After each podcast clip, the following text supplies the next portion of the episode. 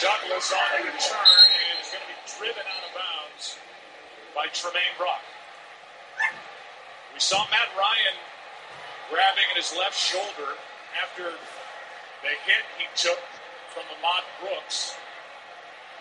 Ben was big on the third down play, and, and he's been cradling that left arm since going to the sideline. Yeah, that's the, obviously the look of a guy who's got a, a bad shoulder, and it does affect, having separated my left shoulder as well, it does affect the throw. I mean, you'd say, well, it's not his right arm, he shouldn't be able to get this ball down the field, but it will impact how far exactly he's able to throw it. This is going to be a challenge for him to get anywhere near the goal line.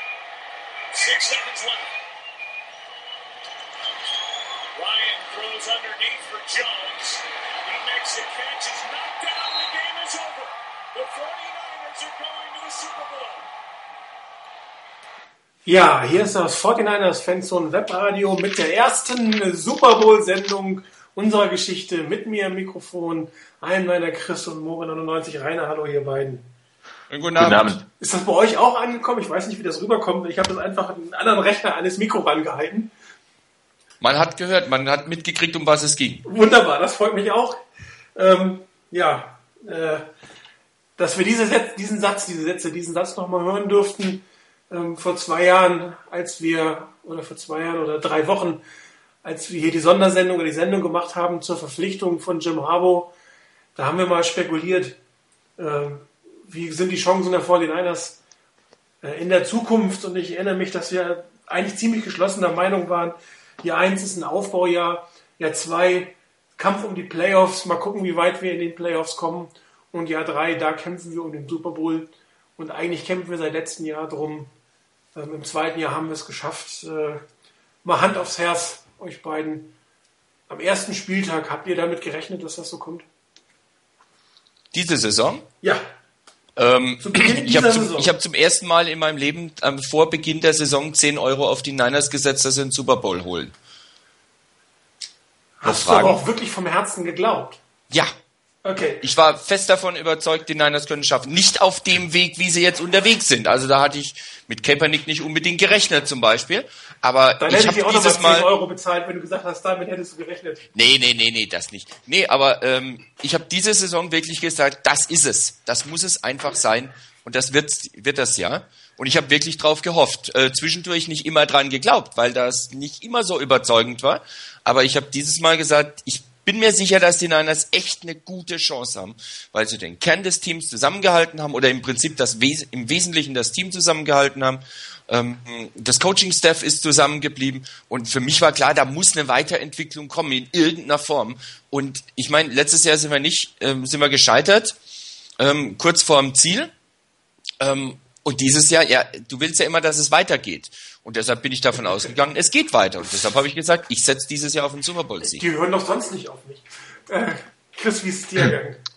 Ja, ich, ich meine, hättest du jetzt gefragt, hättest du äh, gedacht vor zwei Jahren, dass es wirklich so schnell gehen könnte, irgendwie so euphorisch wäre ich dann nicht gewesen. Aber wie Rainer richtig sagt, letzte Saison hatten wir, waren wir im Championship Game, ähm, haben es knapp nicht geschafft, waren, haben gezeigt, dass eben in diesem Team vermutlich schon länger ein ziemlich hohes Potenzial steckt, das endlich äh, auch genutzt wurde. Und von daher, ja, ich, ich dachte wirklich, die Niners haben ein, eine super Chance, wenn es ja nur noch ein bisschen besser geht als die letzte Saison, ähm, in den Super Bowl zu kommen und darum zu kämpfen. Und aber jetzt irgendwie zu sagen, ich hätte es erwartet oder so, am Ende musst du in die Playoffs kommen und dann eine gute Leistung äh, zeigen und in einer Saison, die so kurz ist und die Playoffs, bei denen halt ein Play teilweise de, den, den großen Unterschied machen kann, ähm, kannst du nicht irgendwie komplett überzeugt sein, dass du sicher in den Super Bowl kommst, aber dass wir eine riesen Chance haben, war nach der äh, ersten Harbour-Saison sicherlich äh, eine große Überzeugung da. Und äh, natürlich überglücklich, dass es so gekommen ist. Ja, ich habe kein Geld auf die 49ers gewettet, allerdings war mein Saisontipp für die 49ers Forecast tatsächlich auch der Super Bowl-Sieg. Ähm,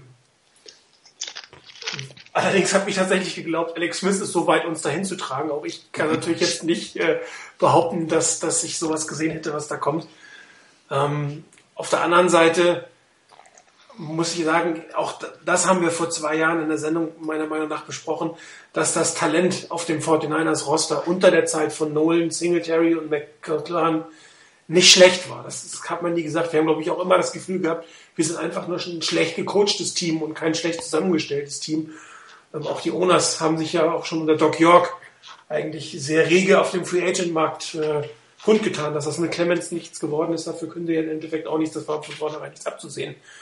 Aber es war halt eigentlich ein, ein talentiertes Team, das aber nicht genutzt wurde, um in den Super Bowl zu kommen. Und äh, letztes Jahr hat es mich wirklich komplett überrascht, aber dieses Jahr, ich hab, es ist richtig, man muss weiterkommen.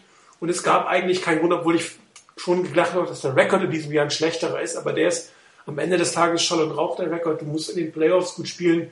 Und ähm, ich persönlich habe geglaubt, dass die Vorteile das nicht mehr so ein Spiel abliefern werden in den Playoffs, wie es letztes Jahr äh, gegen die Giants passiert ist. Und ähm, wir haben ein Viertel abgeliefert, wie letztes Jahr gegen die Giants, aber das hat Gott sei Dank nicht allzu wehgetan im Falcons-Spiel vor anderthalb Wochen.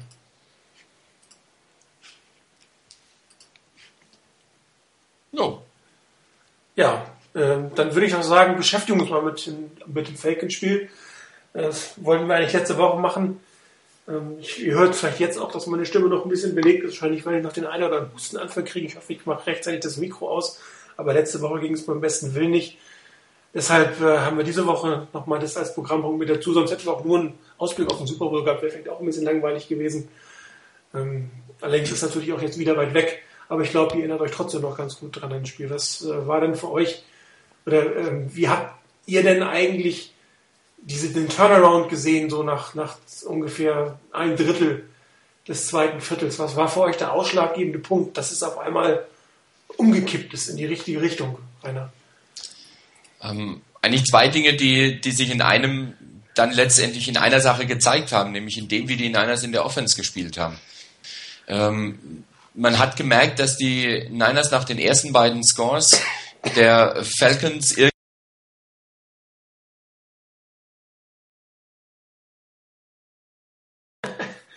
Sorry, jetzt habe ich euch gekillt. Als ich mich stumm, als ich mich stumm stellen wollte wegen meines Hustens, habe ich euch erstmal ausgemacht. Aber jetzt bitte nochmal also, rein. Ich sag, ich sag mal so, stumm warst du. ähm, nochmal. Also war ja so gesehen erfolgreich. Also ich probiere es nochmal. Ähm, es ging ja darum, ähm, ja, was, ähm, was so der entscheidende Punkt war oder wie, wie sich das Ganze so verändert hat und was, ist, was da diesen Turnaround ähm, oder Turnaround verursacht hat. Ich denke, dass es zwei Dinge waren die, wie gesagt, in einem sich dann gezeigt haben. Und nämlich in der Art und Weise, wie die Niners dann in der Offense gespielt haben. Sie haben am Anfang, wenn mich nicht alles täuscht, zweimal Three and Out gehabt, waren mit der Offense praktisch nicht auf dem Feld. Dafür hat die Defense unglaublich viel schon leisten müssen im ersten Quarter. Ähm, bis hinein eigentlich sogar noch äh, in den Anfang des zweiten Quarters. Ähm, irgendwann gab es mal eine Statistik, Julio Jones 120 Yards, 49ers minus 2 Yards. Das war sehr bezeichnend an der Stelle. Und die Niners haben eines gemacht, sie sind ruhig geblieben. Da gab es keine Nervosität, da gab es kein hektisches Umstellen nach dem Motto, wir müssen ganz schnell die Punkte aufholen, sondern man hat sich auf das besonnen, was, was man kann, nämlich dem Gegner auch wirklich ein gutes Laufspiel aufzuzwingen. Und es ging viel über den Lauf, aber dann gut eingestreute Pässe genau auf den Receiver, ähm, wo wir schon die ganze Zeit auch gesagt hatten, irgendwann kommt der. Nämlich dann, wenn der Gegner sich stark auf Crabtree ähm, konzentriert, dann muss irgendwann mal die Defense des Gegners ein bisschen mit der Aufmerksamkeit weggehen von Vernon Davis und prompt war er da und konnte eingesetzt werden. Und dieses, diese Mischung aus Laufspiel und sicheren Pässen, die aber auch Raum gebracht haben, das hat dazu geführt, dass die Niners einfach in der Offense auf dem Feld geblieben sind der Defense die Möglichkeit gegeben haben, ruhiger zu werden, ein bisschen auszuschnaufen, vielleicht auch das eine oder andere nochmal ein bisschen zu überdenken, sich neu zu sortieren, neu zu formieren. Und das hat dazu beigetragen, dass das ganze Spiel so ganz, ganz langsam in Richtung der Niners sich gedreht hat. Ähm, die Defense so langsam stärker wurde, die Ruhepause wirklich gut genutzt hat, die Defense so langsam stärker wurde, die Offense ihre Möglichkeiten genutzt hat, nach vorne gekommen ist. Für mich war das so ein ganz entscheidender Punkt, dieses ruhig bleiben auf der einen Seite und zum anderen aber nicht bei dem Gameplan zu bleiben, den man in den ersten zwei angefangenen Drive sozusagen hatte, sondern verstärkt zu sagen, wir, sich, wir gucken drauf, dass wir unser Laufspiel etablieren, sichere Pässe bringen, ohne viel Spektakel spielen zu wollen. Und das hat dazu beigetragen, dass dann die, die Falcons vielleicht auch ein bisschen ins Überlegen kamen, nach dem Motto, so einfach ist es doch nicht, wie es am Anfang losging.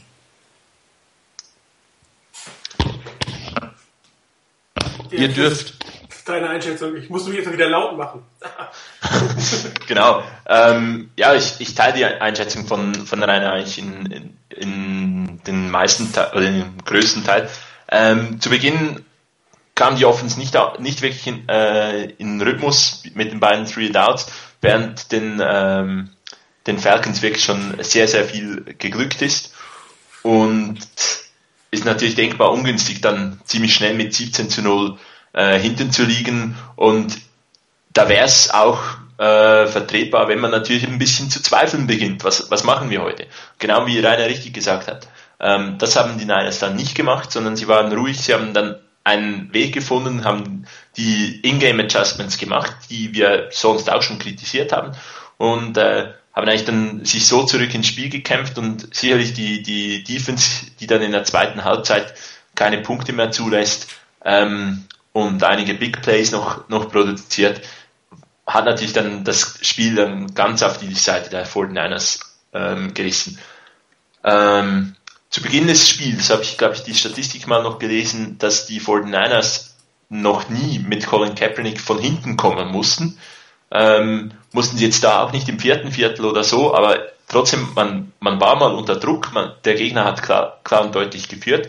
Und äh, auch Kaepernick hat sich da dann auch nicht wild machen lassen oder wurde auch nicht irgendwie unglaublich nervös, hat die, hat die Plays genommen, die da waren und nicht irgendwas versucht zu erzwingen und so hat man dann auch ganz gute, äh, schöne Drives eben in der Folge dann gehabt, die dann auch der Defense die Zeit gab, ähm, an der Seitenlinie mal zu verschnaufen und mal äh, auch die gewissen Adjustments zu machen, die, die man dann auch gesehen hat äh, im Spiel.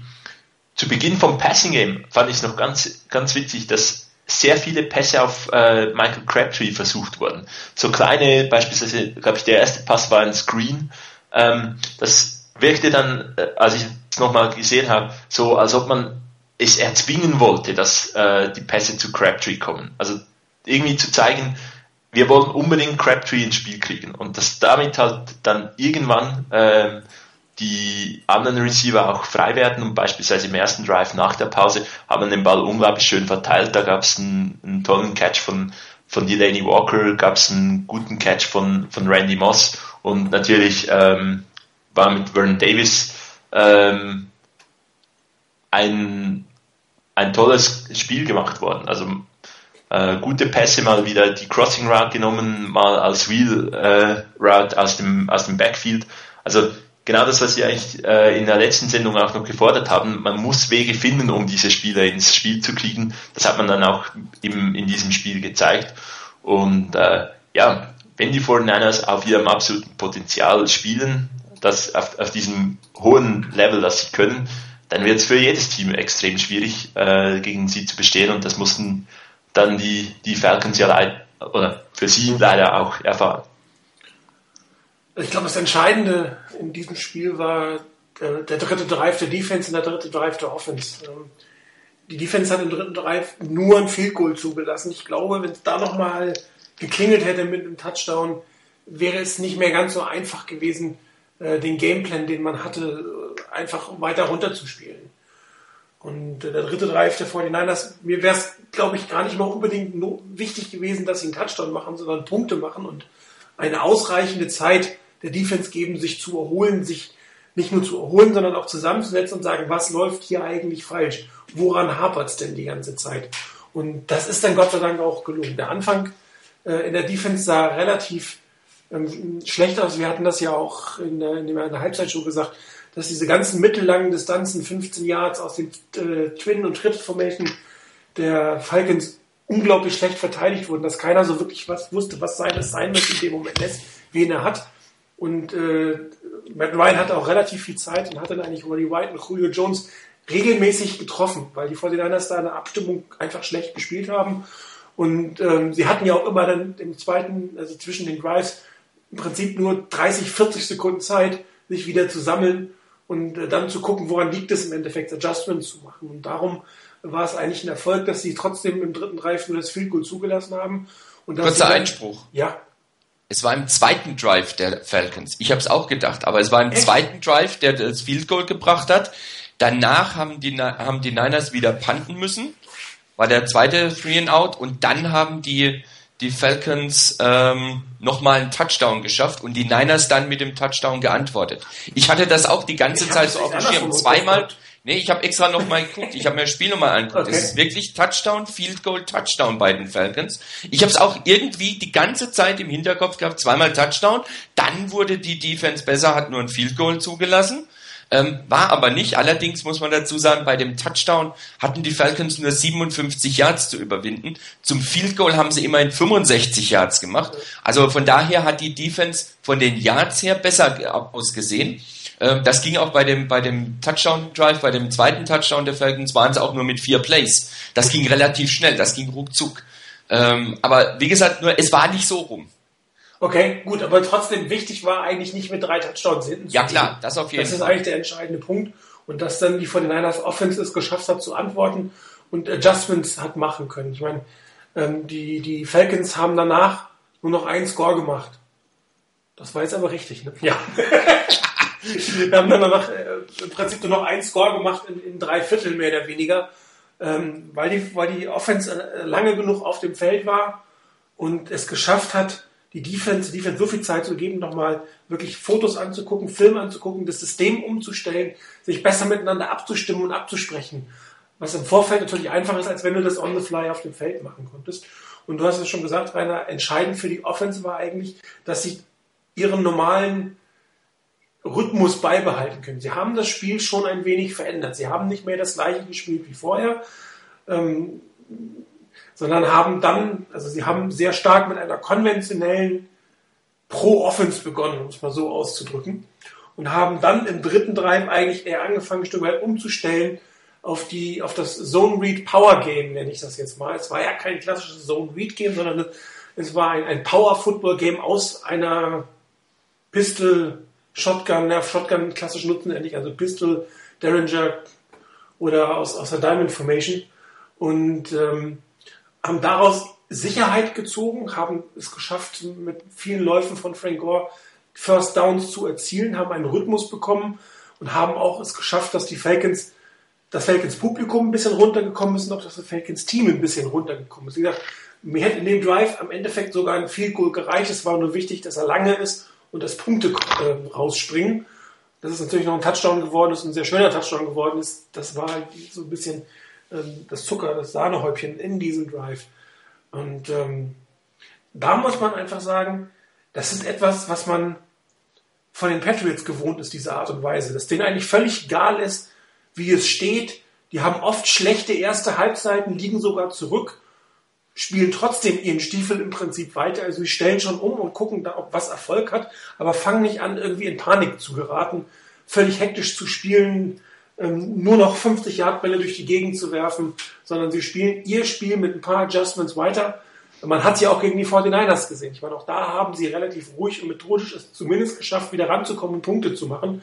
Am Ende haben sie nicht gewonnen, aber das ist in diesem Fall den 49ers gegen die Falcons gelungen und das ist ein Zeichen für ein Veteran-Team und auch eines, eines Veteran-Coaching-Staffes, die sagen, komm, egal, 17-0 ist erstes Quarter oder Anfang zweites Quarter, ähm, das Ding ist noch nicht gegessen. Wenn ab jetzt jeder vernünftig spielt, dann holen wir auch, dann gewinnen wir ab jetzt das Spiel halt mit 18 Punkten.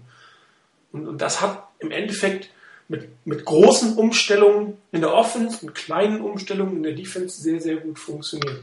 Und da kann man auch nur ein Lob auch an Colin Kaepernick aussprechen, der eigentlich ähm, fehlerfrei danach gespielt hat. Dieses, dieser Screen auf, auf Michael Crabtree am Anfang, das war ein Audible von ihm, Fehlentscheidung, egal, ist nicht schlimm. Ähm, da war keiner auf der Seite. Sanchez Samuel war dicht dran. Das ist ein Duell, was man, glaube ich, nicht unbedingt gewinnt als, als äh, Michael Crabtree. Und er hat den ersten Pass auf Vernon Davis ein bisschen zu hart, ein bisschen zu tief geworfen, hat sich dann aber wieder relativ schnell gefunden. Und das waren jetzt ja auch nicht Fehler, die ins Unendliche gingen, sage ich jetzt mal, sondern es war normale, korrigierbare Dinge. Ein Vorteil, glaube ich, weswegen beim zweiten Drive nur das Field Goal rausgesprungen ist, war die Aktion, als Julio in diesen ähm, Ascher reingerauscht ist. Das hat ein bisschen auch das, den Bruch in diesem Drive gebracht. Das war eine sehr lange Unterbrechung, da war ein dritten und lang, den sie dann nicht wirklich verwandeln konnten. Also das hat in diesem Fall den Fortinanders ein bisschen Glück gebracht, diese kleine Unterbrechung. Und da auch nochmal geholfen, nicht das, äh, den, den Touchdown zu erzielen in dem Moment.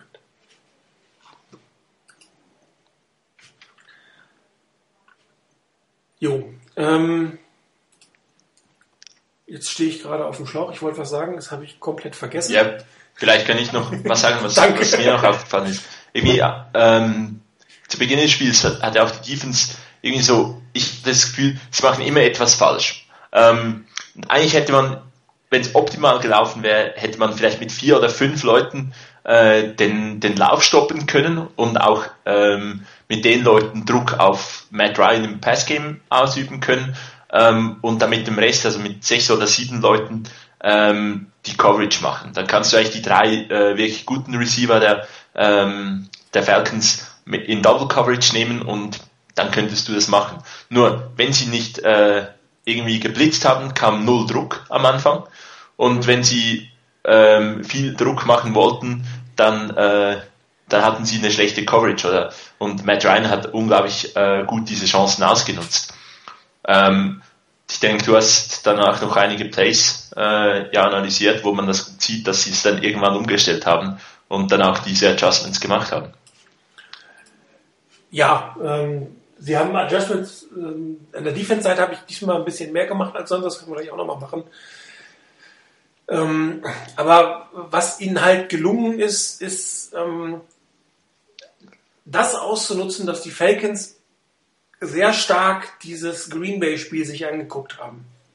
Völlig klar. Ich meine, die wollen natürlich, egal was kommt, ich hatte es ja auch in der vorbereitenden Sendung gesagt, wenn sie verlieren, wollen sie aber bitte nicht 200 Yards und drei Touchdowns von Colin Kaepernick auf dem Boden verlieren, sondern dann müssen die 49ers sie anders schlagen, nämlich durch die Luft. Oder durch einen anderen Running Back. Und diese Konzentration auf äh, die Zone Read Option hat den 49ers oder sehr viele andere Dinge ermöglicht. Und da muss man sagen, ich war ja immer sehr skeptisch, äh, was ähm, Roman als, als äh, Offense Coordinator angeht. Aber die Vorbereitung auf dieses Spiel und was er quasi gemacht hat, nämlich die Kombination aus Power Running Game und aus ähm, äh, Zone Read oder Read Option, ist schon wirklich phänomenal. Und nur so kann es auch äh, in der NFL laufen. Wir hatten das ja auch letztens gesagt, du gewinnst nur, wenn du durch die Mitte laufen kannst. Weil wenn du nicht durch die Mitte laufen kannst, dann stellen sie dir im Passing Game oder auf der Außenseite so unglaublich die, die Lanes zu, dass du einfach verloren bist. Und äh, nur durch die Mitte laufen aus der Shotgun, das ist ja eigentlich das, das die große Schwierigkeit, aus der klassischen Shotgun heraus zu laufen. Die, die Läufe durch die Mitte. Und dieses ist durch die Formationen, die die 49ers nutzen, die Blocking-Schemata, die die 49ers nutzen, einfach umgedreht worden. Das heißt, man kommt, obwohl der Quarterback nicht unterm Center steht, ist man in der Lage, durch die A und B Gaps zu laufen. Und das ist einfach überlebenswichtig, weil nur so kriegst du die Defense verteilt auf dem Feld. Also das ist, ähm, man muss ja auch sagen, es ist ja nicht so, dass Roman jetzt 20 Jahre Zeit hatte, sich auf dieses Spiel vorzubereiten. Sondern er hat das eigentlich nach Kaepernick oder nach der regulären Saison entwickelt, beziehungsweise nach dem Green Bay Spiel weiterentwickelt. Das ist schon sehr beeindruckend. Das ist richtig. Und vor allen Dingen, es gab, ähm, du hast ja schon angesprochen bei den Falcons, da, dass man da wohl sehr genau hingeguckt hatte, ähm, was im Spiel gegen die äh, Packers war bei den Niners.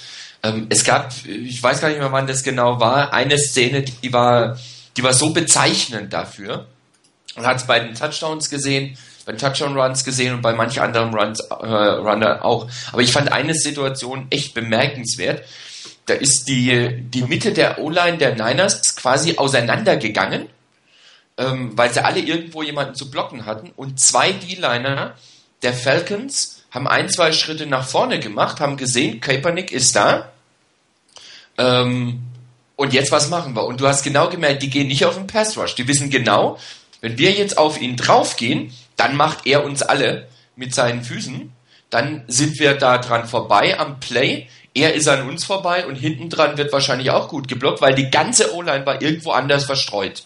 Die, die standen wirklich allein da, drei, vier Meter von, von Kaepernick weg und haben erstmal gestoppt, kurzen Moment gewartet und dann ging ein Pass, glaube ich, nach rechts raus auf Michael James der dann einige Yards gemacht hat. Gar nicht so wahnsinnig viel, aber das war für mich so ein ganz typisches Signal dafür und Zeichen dafür, dass die Falcons sich geschworen hatten, auf gar keinen Fall sowas zuzulassen, wie das, was den, was den Packers passiert ist. Und nach dem Motto, das lassen wir nicht zu, gucken wir mal, was die Niners hinkriegen, ähm, wie sie uns dann schlagen wollen. Ähm, und das war das Schöne daran, dass die Niners wirklich einen Weg gefunden haben genau auf diese Situation zu reagieren. Man hat es bei verschiedenen anderen Situationen auch, auch gesehen. Da kam immer der Blick erstmal auf Kaepernick und der darf nicht laufen. Und nur auf den wird erstmal geguckt und prompt waren die Lücken da für die anderen. Und das nicht nur über außen, also die drei Touchdowns gingen alle über die rechte Seite, eigentlich sogar alle, sogar der Pass-Touchdown ging nach rechts raus. Ähm, aber auch durch die Mitte ging dann plötzlich wieder was. Ja, der Pass-Touchdown, das war ja ehrlich, das, ich habe ihn jetzt nicht näher betrachtet, weil der Spielzug ist eigentlich wenig aufregend. Das ist so ein klassischer Tight End tut so, als wenn er blockt und geht dann nach außen. Und dass dieser Spielzug funktioniert hat auf Vernon Davis, das hat mich am meisten überrascht. Zeigt aber auch, wie sehr die Defense auf die Mitte bzw. auf das Containment von, von Colin Kaepernick eigentlich aus war. Dass, dass du den, den, den besten Tight der Liga und der Meinung bin ich, auch wenn Duke jetzt wahrscheinlich widersprechen würde, ähm, so zum Touchdown kommen lässt. Und, und, all das beginnt damit, dass die 49ers A durch die Mitte laufen können und B Colin Kaepernick über außen laufen kann. Und, und dann kannst du so Bread and Butter Plays, die eigentlich nicht mehr funktionieren, weil sie jeder 20.000 Mal gespielt hat, die kannst du wieder bringen. Ja, und mit, ich denke, der, dieser Fokus auf äh, Colin Kaepernick hat dann auch dazu geführt, ähm, ich fand das einfach so wahnsinnig witzig, dass die von Niners die Play-Action teilweise wirklich verkehrt gemacht haben. Ja, das also, war super? Äh, ich, ich, ich, ich saß da, teilweise da und dachte so, am Motto, könnt ihr, jetzt, jetzt macht doch mal ab, wo die Play-Action durchgeht. Weil irgendwie äh, Kaepernick hätte mal nach rechts und äh, Frank Gore geht nach links. Nee, es gab wirklich mehrere solche Szenen. Ich glaube, das äh, würde in einem Spiel, wo du nicht so extrem auf den Quarterback achtest, ähm, auch nicht ganz so funktionieren. Ähm, keine Ahnung, was da falsch gelaufen ist. Es war einfach unglaublich lustig zu sehen, dass oder so, hä, was war jetzt da falsch? ja, jetzt, jetzt habe ich mal ein Play vorbereitet, äh, wo das äh, kein Play-Action ist. Wartet, äh, ich muss ja mal abschießen. Wo ist es denn? Äh, Antwort 18. Ist es da? Ist da. Ja, ist da. Äh, das ist der erste Touchdown auf Michael James. Ein Playbook, ein Play direkt aus dem Oregon Playbook herausgenommen. Weil Michael James selber hat ja auch gesagt, ähm, dass das eine oder andere, was gemacht wird, äh, ihm nicht unbekannt war, weil es Chip Kelly äh, bei den Ducks schon produziert hat. Andere wieder sagen, nee, es hat überhaupt nichts zu tun mit der Oregon Offense. Das äh, würde ich, ich würde weder das eine noch das andere schreiben. Es sind Elemente, die rausgenommen wurden und ähm, es ist ein, ein, ein Play mit, auf diese Art und Weise hat Michael James ähm, in Oregon den einen oder anderen Touchdown gemacht. Äh, da geht gar kein Weg dran vorbei. Also es beginnt im Prinzip ähm, in der Red Zone eher aus einer Shotgun. Ist das jetzt tatsächlich die normale Shotgun-Offense? Ähm, Running Back steht direkt links neben dem Quarterback. Äh, keine Pistol, was ja auch in Oregon nicht gespielt wird, um es mal wieder zurückzudrehen. Ähm, die Verteidigung ähm, habe ich sie nochmal näher? Nee, ich habe sie nicht näher. Äh, eigentlich relativ klassisch. Ähm, 1 zu 1 gegen die Wide Receiver, ein Deep Safety, so wird gegen die 49ers relativ viel gespielt. Wir haben es die letzten Male schon analysiert. Ähm, aus irgendwelchen Gründen scheinen die Gegner zu glauben, dass das der Weg ist, ähm, im 1 zu 1 Duell ähm, mit einem Safety über, über, über Top das Ganze angehen zu können. Äh, Vernon Davis selber steht ein Stück weit zurück in einer, Art Slot-Formation, ähm, sieht sich aber auch wieder einem Linebacker gegenüber, wobei man da auch sieht, äh, dass er halt nicht permanent mit Safe, Doppeldeckung, Safety und Linebacker äh, gedeckt wird. Der, der Safety könnte helfen, aber ähm, er wird wahrscheinlich auf die beiden Wide Receiver auf der rechten Seite orientiert werden. Ich habe es dann umgedreht. Der Blick, den, den Colin Kaepernick hat Ähm, ja, eigentlich ein 3-4-Look, was man da sieht. Wobei die, die Falcons eher ein 4-3-Team sind. Ähm, die Mitte einigermaßen bewacht, aber nicht so wirklich ähm, klassisch äh, mit Mittellinebacker wirklich die Mitte dicht gemacht, weil halt aus dieser Shotgun-Formation ist es tatsächlich relativ schwierig, den Running Back mit Power durch die Mitte zu schieben. Im Bild 3 mit Beginn des Snaps äh, sieht man schon, dass einige Bewegung in der Offense Line ist. Left Guard Michael Party pullt schon auf die rechte Seite. Ähm, Pullen, Trap Plays, äh, das ist so ziemlich das Lieblingswerkzeug von, von Greg Roman. Ähm, er war ja auch Running Game Koordinator in Stanford, damit hat er sein Geld dort verdient. Ähm, Im Bild 4 sieht man dann, dass der Rest der Offense aber wieder nach links blockt. Also ein Zone-Blocking-Schema auf, Schema auf die linke Seite mit einem Pulling Guard. Und ähm, Colin Kaepernick liest den rechten, rechten End, der sich jetzt ein bisschen nach innen bewegt. Ähm, Vernon Davis selber hat da noch eine, eine Blocking-Formation. Ähm, könnte, wenn zum Beispiel von vorne der Safety noch herankommt, um da vielleicht ein Outside-Containment zu machen, ähm, den mit aufnehmen. In Bild 5 habe ich ihn eingekreist, der Defensive End, derjenige, der im Endeffekt die Entscheidung in diesem Spielzug hervorbringt oder hervorruft, was zu machen ist. Und ähm, er bewegt sich tendenziell in die Mitte. Also er, er hält sein Containment nicht. Ähm, ist vielleicht auch dem ein bisschen geschuldet, weil das, äh, der Linebacker, der gegenüber von Vernon Davis ist, durchaus noch ein Containment machen könnte. Wobei ähm, er, wenn er gegen Vernon Davis von Vernon Davis geblockt wird, da auch nicht mehr viel machen kann. Es ist also bedingt ein Containment, aber man kann es schon fast als Containment sehen. Das ist in dem Bild 7 und 8 nochmal dargestellt. Er bewegt sich zuerst nach rechts. Colin Kaepernick ähm, faked zu oder in Richtung von, von ähm, Michael James. Und das ist jetzt der Unterschied ähm, zu, den, zu den klassischen Zone Read Plays. Bei dem Zone Read äh, geht ja der Running Back eher durch die Mitte und äh, der Quarterback geht nach außen. In diesem Fall ähm, können theoretisch beide nach außen gehen. Also man kann mit einem Fake La Michael James den Ball wieder entnehmen und Colin Kaepernick könnte hinten rumlaufen. Und äh, man sieht auch, dass der Linebacker sich in dem Moment schon in die Richtung bewegt.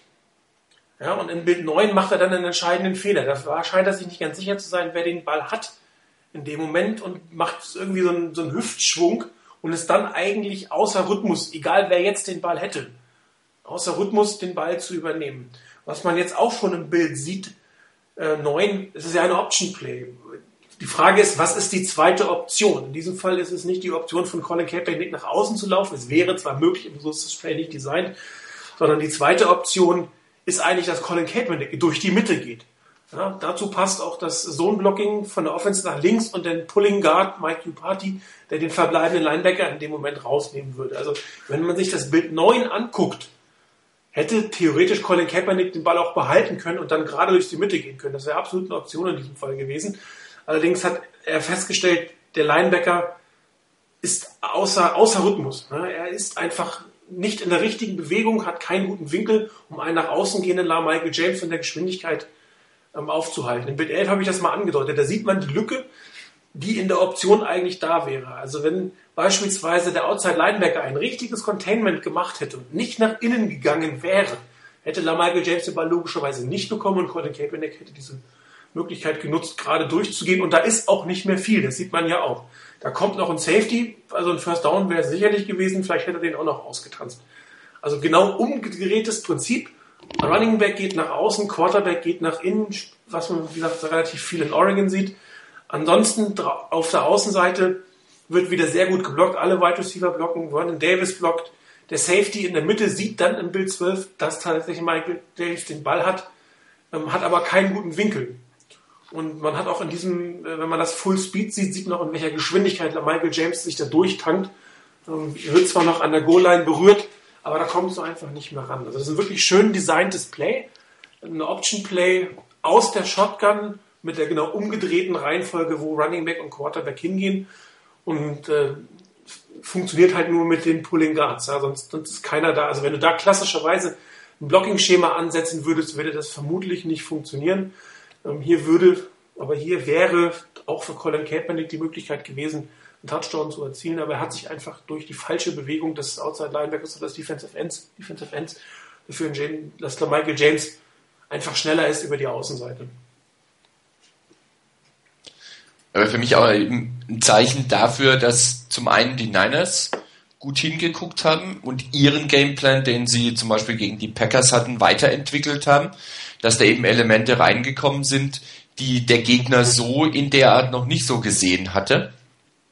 Ähm, und da hat man genau das eben, was ich vorhin auch schon angesprochen hatte, genau das eben genutzt, dass der Gegner immer mit rechnen muss, dass eben auch Kaepernick läuft und ähm, mit den beiden Möglichkeiten, die dann da gegeben sind, da musst du erstmal umgehen können. Und wenn es nur ein Tick, ein Teil von einer Sekunde ist, ein Bruchteil einer Sekunde ist, wo du zögerst oder wo du dich in eine falsche Richtung bewegst, wie, wie du jetzt hier ähm, mit den Bildern schön, äh, schön gezeigt hast, dass der Defensive End einen Moment in eine falsche Richtung geht. Wenn es nur eine kleine Bewegung ist, das reicht dann schon. Aber genau sowas ist halt auch vorbereitet, weil die Niners eben ähm, in den Spielen zuvor eben das in der Form, zumindest in der Ausführlichkeit, sicherlich nicht gebracht haben, sondern da eben sehr viel beim Lauf eben über Kaepernick ging, dass er den Ball behalten hat. Und damit hat den Gegner auch schon wieder so ein bisschen ähm, auf, den, auf den Füßen gehabt, nach dem Motto, ähm, jetzt kann ja das auch noch kommen. Ähm, das ist sicherlich auch nicht ganz uninteressant in Richtung vom Super Bowl dann. Jetzt als zweites habe ich mal tatsächlich ein. Ja, vielleicht. Ja, darf ich noch ganz kurz? Logisch. Ähm, ich meine, die, die Zone Read und diese Option Offenses, die, die basieren ja auch vielfach darauf, den wichtigen kleinen Fehler, den, den der Verteidiger macht, ähm, auch zu sehen. Und ich denke, wenn, wenn du als Falcons-Spieler dastehst und es kommt irgend so eine äh, Read-Option, das erste Mal denkst du vielleicht so nach Motto, okay, Kaepernick, der, der schlägt uns nicht. Also reagierst du eher auf Kaepernick, der Ball geht weg. Ähm, zu Beginn hat ja Kaepernick überhaupt keine Runs gehabt. Ähm, und ich denke, als Verteidiger gehst du dann noch irgendwie immer mehr an die Line und sagst, okay, beim nächsten Read Option, da, da, da muss der doch mal selbst laufen. Und eigentlich jedes Mal kam wieder diese, der Handoff und bei den Touchdowns, jedes Mal war, war der Handoff ähm, dann da und ich denke, das war dann schon nochmals sehr gut auch eben dann äh, gespielt von den 49ers, dass sie nicht wie äh, im Spiel zuvor dann wirklich den Run auch mal gesucht haben, sondern ähm, auch wenn es dann vielleicht nicht jedes Mal den Big Run gab, sie haben konsequent auch darauf gesetzt, dass sie, dass vielleicht die Falcons ähm, darauf spekulieren, dass Kaepernick dann irgendwann auch selber wieder läuft. Genau, das, das sieht man in dem zweiten Play, was ich habe. Das ist äh, Antwort Nummer 19. 19, genau. Ähm, Diesmal ist es ein, ähm, ich weiß gar nicht, wer den Begriff geprägt hat, das ist die Derringer Formation, also eine Pistol mit einem Running Back auf der, auf der rechten Seite. In diesem Fall ist es äh, Bruce Miller der Fullback. Das heißt, was die 49ers hier spielen, ist ein Power-Spielzug ähm, über die rechte Seite. Es ist jetzt nicht direkt durch die Mitte, ist aber auch kein Off-Tackle-Spielzug, sondern es ist einfach doch, es, es, geht schon auf Tackle, also es geht rechts zum Tackle vorbei, aber es ist immer noch ein Laufspielzug durch die Mitte, also es ist kein Sweep, der da gelaufen wird. Ähm, Formation, äh, ähm, klassische ähm, oder Personal, klassisches Run-Personal der 49ers ist auf dem Feld. Ein Wide Receiver, Fullback, zwei Tight Ends. Ähm, in diesem Fall halt in dieser Derringer Formation angesetzt. Ähm, der entscheidende Spieler, ich habe ihn in diesem Fall wieder eingekreist, ist in diesem Fall nicht ein Defensive End, sondern das Containment, ist ja nicht völlig egal, wer das Containment hat, das Containment in diesem Fall der dort markierte Outside Linebacker. Das ist also derjenige Spieler, äh, der gelesen wird in dem Moment über den eigentlichen Defensive End, der, der ein Stück weiter innen steht, muss sich die Offense Line in dem Moment kümmern. Ja, das, das ist äh, das entsprechend, die entsprechende Aufgabe. Ähm, der Spielzug äh, wird im Prinzip so verlaufen, dass Vernon Davis, also das, das äh, zwei Spieler, andersrum, dass zwei Spieler wieder relativ direkt in den Second Level gehen, da die Blocks setzen. Also dass nicht die, äh, die Spieler an der Line of Scrimmage oder möglicher Run-Blitzer oder wer auch immer geblockt wird, sondern dass äh, die Spieler in der zweiten Reihe geblockt werden für, dies, für diesen Lauf. Ähm, und ähm, entscheidend ist eigentlich das, was Bruce Miller macht. Das ist eigentlich relativ interessant in dem Moment.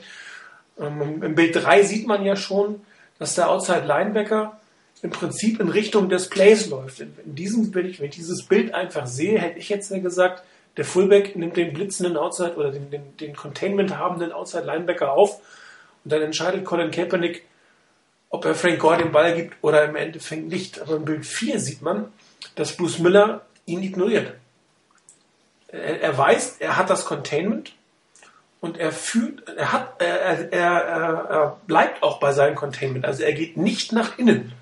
Ja, wenn er nach innen gegangen wäre, also die Reaktion nach innen gemacht hätte, die einen Outside Run von Seiten des Quarterbacks dann hervorgerufen hätte, wahrscheinlich, ich kann es natürlich nicht genau sagen, aber wahrscheinlich ähm, hätte dann Bruce Miller tatsächlich diesen äh, Linebacker aufgenommen und geblockt, sodass auf jeden Fall Colin Kaepernick hinten rumlaufen kann. Also in diesem Fall liest nicht nur der Quarterback den Outside Linebacker, sondern auch der Fullback liest den Outside Linebacker und der sieht, der hat das Containment und dadurch, dass er das Containment hat, ähm, wird Colin Kaepernick den Ball an Frank Gore übergeben und der wird hinter ihm hinterherlaufen. Das habe ich versucht im Bild 5 ein bisschen ähm, nochmal anzudeuten. Also Vernon Davis geht äh, auf, den, auf den Safety, Bruce Miller geht nach innen auf den Inside Linebacker und der markierte Outside Linebacker steht in dem Containment. Für das Containment, für den Outside Run, für die Zone Option Read, für den Outside Run ist das okay. Steht da genau richtig. Da würde Colin Kaepernick in dem Moment direkt wegschädeln, wie man so schön sagt. Ja. Und äh, Colin Kaepernick selber liest das Gleiche, wie es Bruce Miller liest, äh, gibt Frank Gore den Ball und der läuft schlichtweg hinter seinen Blockern hinterher. Die Offense Line hält die Line-Spieler wunderbar fest. Die beiden äh, Vorblocker halten die Blocks und Frank Gore ist eigentlich untouched. Äh, Bild 9 wird er von hinten vielleicht nochmal leicht berührt, aber läuft dann eigentlich relativ locker, obwohl da ein Block in der Mitte relativ schlecht sitzt, aber da setzt er sich einfach durch, weil, die, weil seine Sicht, seine Vision gut genug ist und durch die rechte Seite geht und einen relativ einfachen Touchdown erzielt. Das ist ein Power-Running-Game, wo zwei Leute den Outside-Linebacker lesen müssen in dem Moment und beide haben ihn richtig gelesen. Das ist natürlich eine Abstimmungssache, eine Absprachensache und äh, man muss natürlich auch ein bisschen Mut haben, äh, da den von außen kommenden Outside-Linebacker nicht in dem Moment wegzublocken, sondern sagen, okay, das Spiel entwickelt sich, also der Spielzug entwickelt sich genauso, wie wir ihn geplant haben. Er hat Containment, Frank Gore kommt durch, ich nehme meinen Blocker in der zweiten Seite äh, und gehe nicht in dem Moment auf, als Vorblocker auf, auf den Outside-Linebacker. Wirklich schön Design, Power-Run-Game, wunderbarer äh, Red Zone-Spielzug. Ähm, bin mal gespannt, sowas werden wir wahrscheinlich öfter sehen. Wobei es durchaus gegen ein 3-4-Team vielleicht etwas schlechter funktioniert, weil dort das Containment mm, etwas anders organisiert ist als beim 4-3-Team. Stehen die Outside-Linebacker ja schon etwas anders. Weiß ich also nicht, ob es gegen die Ravens funktioniert, aber gegen dieses 4-3-Team, gegen die Falcons war es wunderbar. Ja, wenn ich es richtig in Erinnerung habe, kam ja auch, äh, ich glaube, Nicholas ist das, äh, oder wie der heißt, die 54 der, der Falcons, auch noch mit ziemlich viel Speed. Ich glaube, wenn jetzt Kaepernick sich entschlossen hätte, doch selber zu laufen, hätte er ihn auch mit einem relativ einfachen äh, Move dann austanzen können. Ähm, aber schlussendlich, wenn, wenn natürlich der Outside Linebacker dann so weit ins Backfield kommt, dann ist das Loch zwischen ihm und der Defensive Line so wahnsinnig groß, dass du den Ball übergeben musst. Also wenn du das Bild 6 siehst, ähm, der Winkel von dem Outside Linebacker war schon nicht schlecht. Also das Risiko, dass er da getackelt worden wäre im Backfield, war relativ hoch. Absolut. Also vor allem eben, es ist dann das Zusammenspiel zwischen wie schnell kommt der Outside Linebacker und wie weit geht er in, äh, ins Backfield, also macht er die Contain. Man, Im Bild 7 sieht man dann wunderbar, wie groß das Loch eigentlich zwischen äh, dem Outside Linebacker ist und den, äh, der Defensive Line dann. Also mhm. dass da dann Frank Gore irgendwas mit diesem Platz machen kann, ist auch ziemlich klar. Aber da sieht man auch, dass äh, Colin Kaepernick vermutlich äh, nur mit einer ziemlich bravourösen Einzelleistung sich der hätte rauswinden können. Durchaus. Aber was natürlich auch noch ist, ähm, wenn, wenn, die, wenn du die Read Option so gut spielen kannst, irgendwann kannst, teilweise kannst du dann auch äh, effektiv geblockte Runs, also dass du eigentlich gar keine Option drin hast, sondern den, den ganzen Run direkt so aufbaust, dass er der so oder so übergeben wird. Ähm, und dann hast du vielleicht noch einen Blocker mehr, ähm, weil eigentlich der, wie jetzt hier der, der Quarterback diese Option vielleicht gar nicht im, im Play drin hat, äh, dass dann ein Spieler mehr noch äh, downfield gehen kann, um, um zu blocken. Ja, gut, das haben wir aber schon mehrfach gesehen. Das war einmal das Play, was Smith letztes Jahr gegen New Orleans hatte. Und äh, Colin Kaepernick hatte auch schon solche Runs, die wirklich nur für ihn waren und wo jeder auf, der, auf dem Feld eigentlich sein Vorblocker war. Genau. Oder, oder natürlich auch für den, für den Running Back dann, dass du eigentlich den Ball eh übergibst, einfach noch ein bisschen so tust, als ob es Read Option wäre. Mhm. Und dann kannst du auch noch vielleicht einen Spieler mehr auf diese Seite bringen zum Blocken, wo der Run dann durchgeht. Also, da gibt's noch ganz, ganz viel, was vielleicht Greg Roman und so auspacken kann. Was er noch aus, warte, ups, jetzt habe ich es jetzt schon mal abgeschickt. Nee, habe ich nicht. Das ist die 20. Ist da? Ist da. Also was er noch ausgepackt hat, um es mal so auszusprechen, ist ähm, Vernon Davis wieder ins Spiel zu bringen. Und auch dieses, gerade das Play, was ich mir jetzt ausgesucht habe, funktionierte deswegen, weil keine Doppeldeckung auf Vernon Davis war, weil irgendjemand auf der Außenseite des Outside Containment sehr stark halten wollte, musste, sollte, um es nur so auszudrücken. Das ist ähm, ein Shallow Cross Spielzug, ähm, erfunden eigentlich, äh, was heißt erfunden vielleicht nicht, aber ähm, bekannt und berühmt gemacht von Bill Walsh, diese Thailand-Route, Shallow Cross-Route. Ähm, man sieht im Bild 1, wie die Verteidigung aufgebaut ist. Wir haben eine komplette, oder Bild 2 besser gesagt, man hat eine komplette Man-to-Man-Coverage auf der Außenseite. Man hat wieder einen Safety, der, der tendenziell auf einer Seite sitzt, trotzdem ähm, im Prinzip die 30-Yard-Linie verteidigt. Und du hast dann auf der rechten Seite drei Leute stehen. Einer für den Running Back, für die Mitte, weil du kannst die Mitte gegen Frank Gore einfach nicht aufgeben, das funktioniert nicht. Da kannst du nicht irgendwie mit drei der vier Defense-Linern stehen und hoffen, dass du ihn kriegst. Du brauchst also die, die Inside-Absicherung. Der zweite Spieler, der da steht, hat die Outside-Absicherung, der hat das Containment in dem Moment, weil der Rest muss einen Passwash machen. Und der dritte spielt gegen Vernon Davis 1 zu 1. Ähm, wie es nachher kommt oder wer, das, das wird man im Laufe des Spielzugs entwickeln, aber im Prinzip haben diese drei genau diese Rollen, Inside, Outside, Vernon Davis. Du hast den Deep Safety, der jetzt nicht direkt ihm zugeordnet ist, wäre auch wieder ein bisschen schwierig, wenn du dem jetzt tatsächlich eine Doppeldeckung auf Vernon Davis ziehst, dann hättest du auf der Außenseite links doch relativ einsame 1 zu 1 Situationen, äh, was man nicht so, glaube ich, gerne hätte. Zumal Michael Crabtree auf der linken Seite steht. Also das, ähm, dazu war in letzter, in letzter Zeit eigentlich auch zu gut. Im Bild 3 nach dem Snap sieht man noch eigentlich, ähm, dass, die, dass die Verteidigung, die, die Man-to-Man-Coverage so bleibt, wie ich sie beschrieben habe. Safety orientiert sich ein bisschen weit, bisschen weit an die Mitte und die drei ähm, haben noch nicht durchblicken lassen, sag ich mal, wer im Prinzip welche Aufgabe hat, wobei die Wahrscheinlichkeit, dass der Mittellinebacker den Inside Run, den, den Running Back hat, äh, in dem Moment schon sehr hoch ist, dass es da kein großes Geschifte geben wird. Ja, Im Bild 4 äh, bewegt sich das dann langsam in die Richtung, also der Inside Linebacker bewegt sich ein Stück nach vorne. Frank Gore hat keinen Mann, sieht man, er blockt niemanden. Da besteht immer noch die Gefahr, dass er auf eine kurze Route geht. Das heißt, da muss auch die Mitte vom, vom äh, Mittellinebacker abgedeckt werden. Und ähm, im Bild 5 entwickelt sich der Spielzug jetzt, es ist wirklich nur ein Sekündchen weiter, sage ich mal. Aber da entwickelt sich das, ähm, der linke von den beiden hinter, also von dem Outside Linebacker und von dem Mittellinebacker, dass der linke das Containment hat.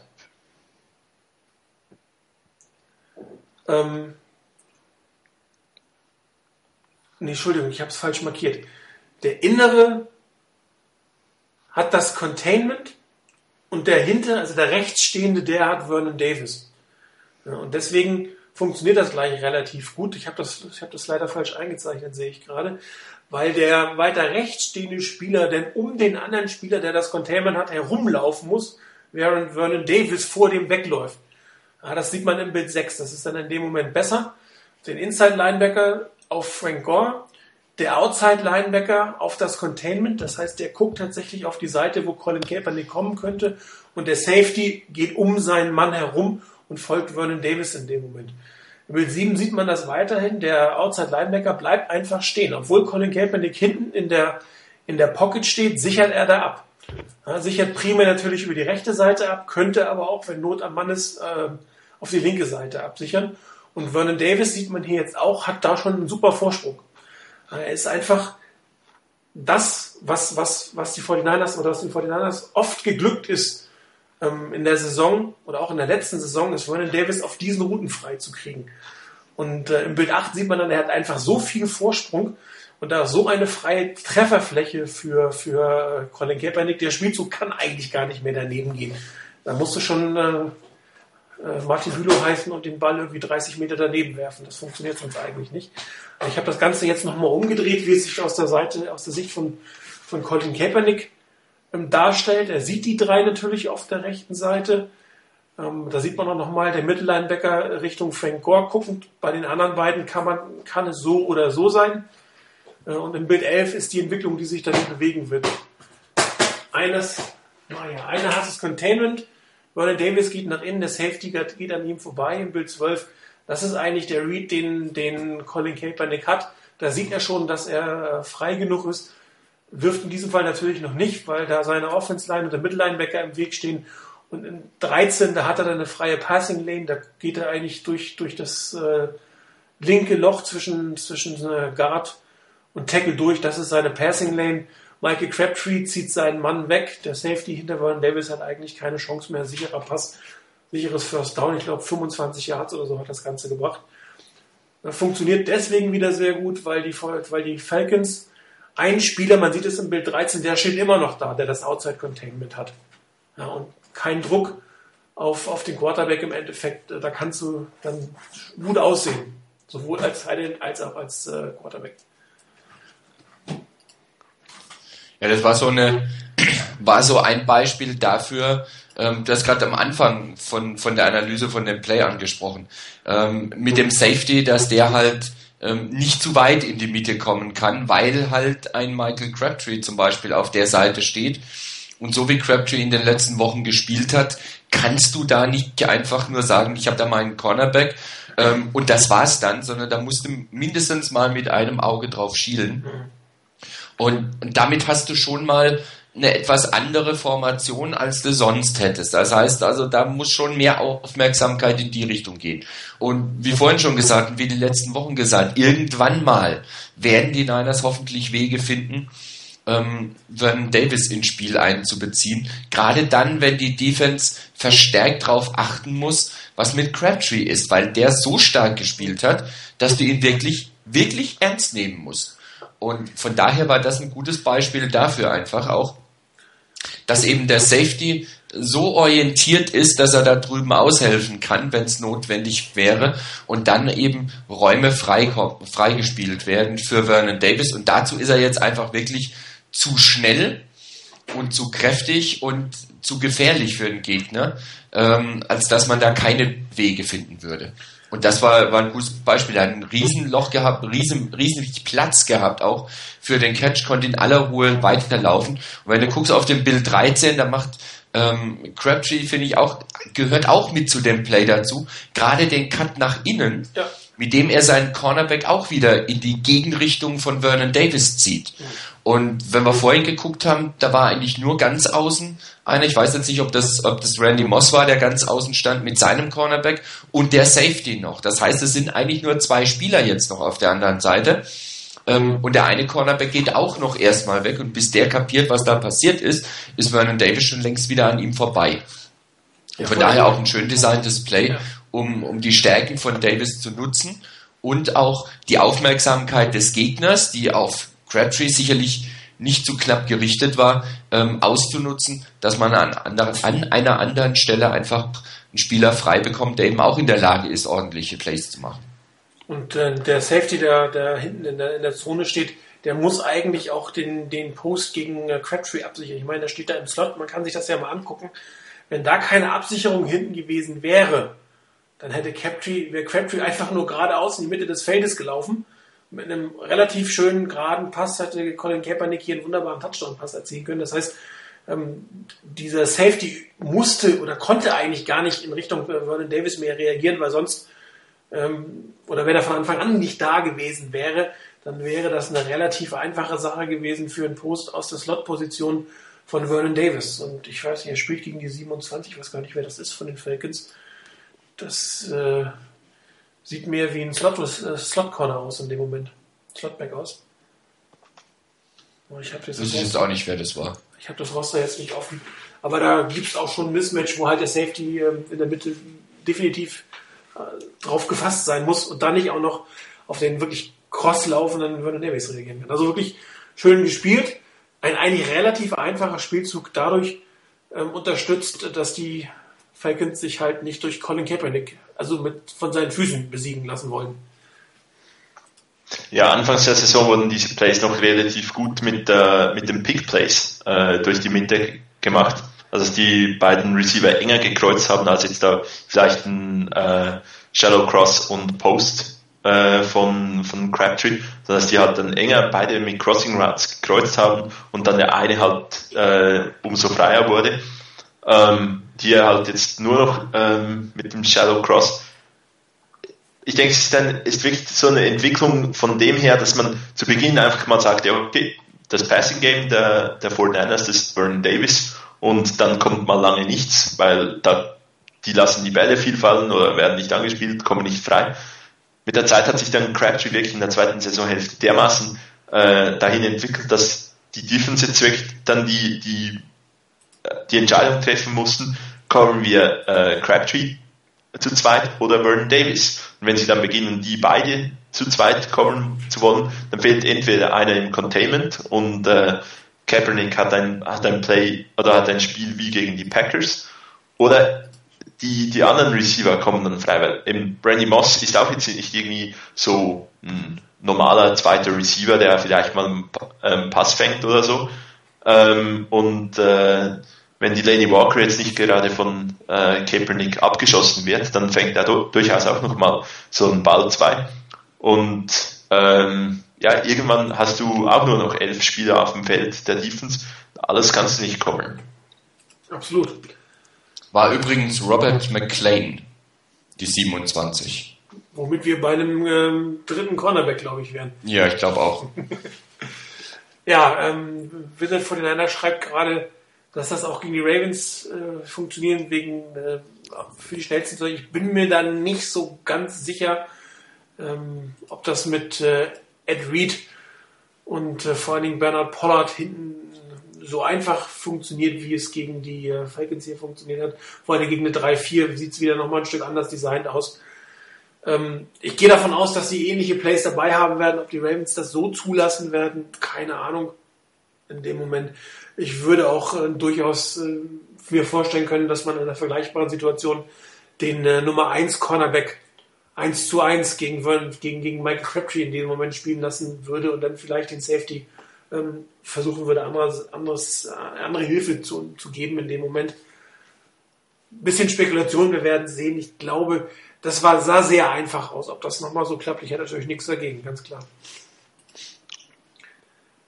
Ähm, ja, ich denke, gegen Ed Reed muss man halt dann unglaublich aufpassen, dass, dass der die Interception nicht, nicht holen kann. Und äh, bei Pollard, da kann es durchaus dem einen oder anderen Receiver mal, mal dann noch ein bisschen schmerzen nach dem Catch, weil der hittet ja ziemlich stark.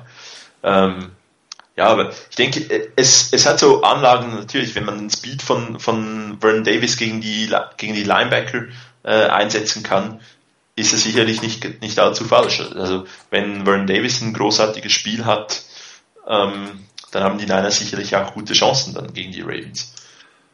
Wobei da noch ein paar wobei da noch ein paar mehr ein großartiges Spiel haben müssten. das wäre nicht schlecht. Das wäre nicht schlecht, ja.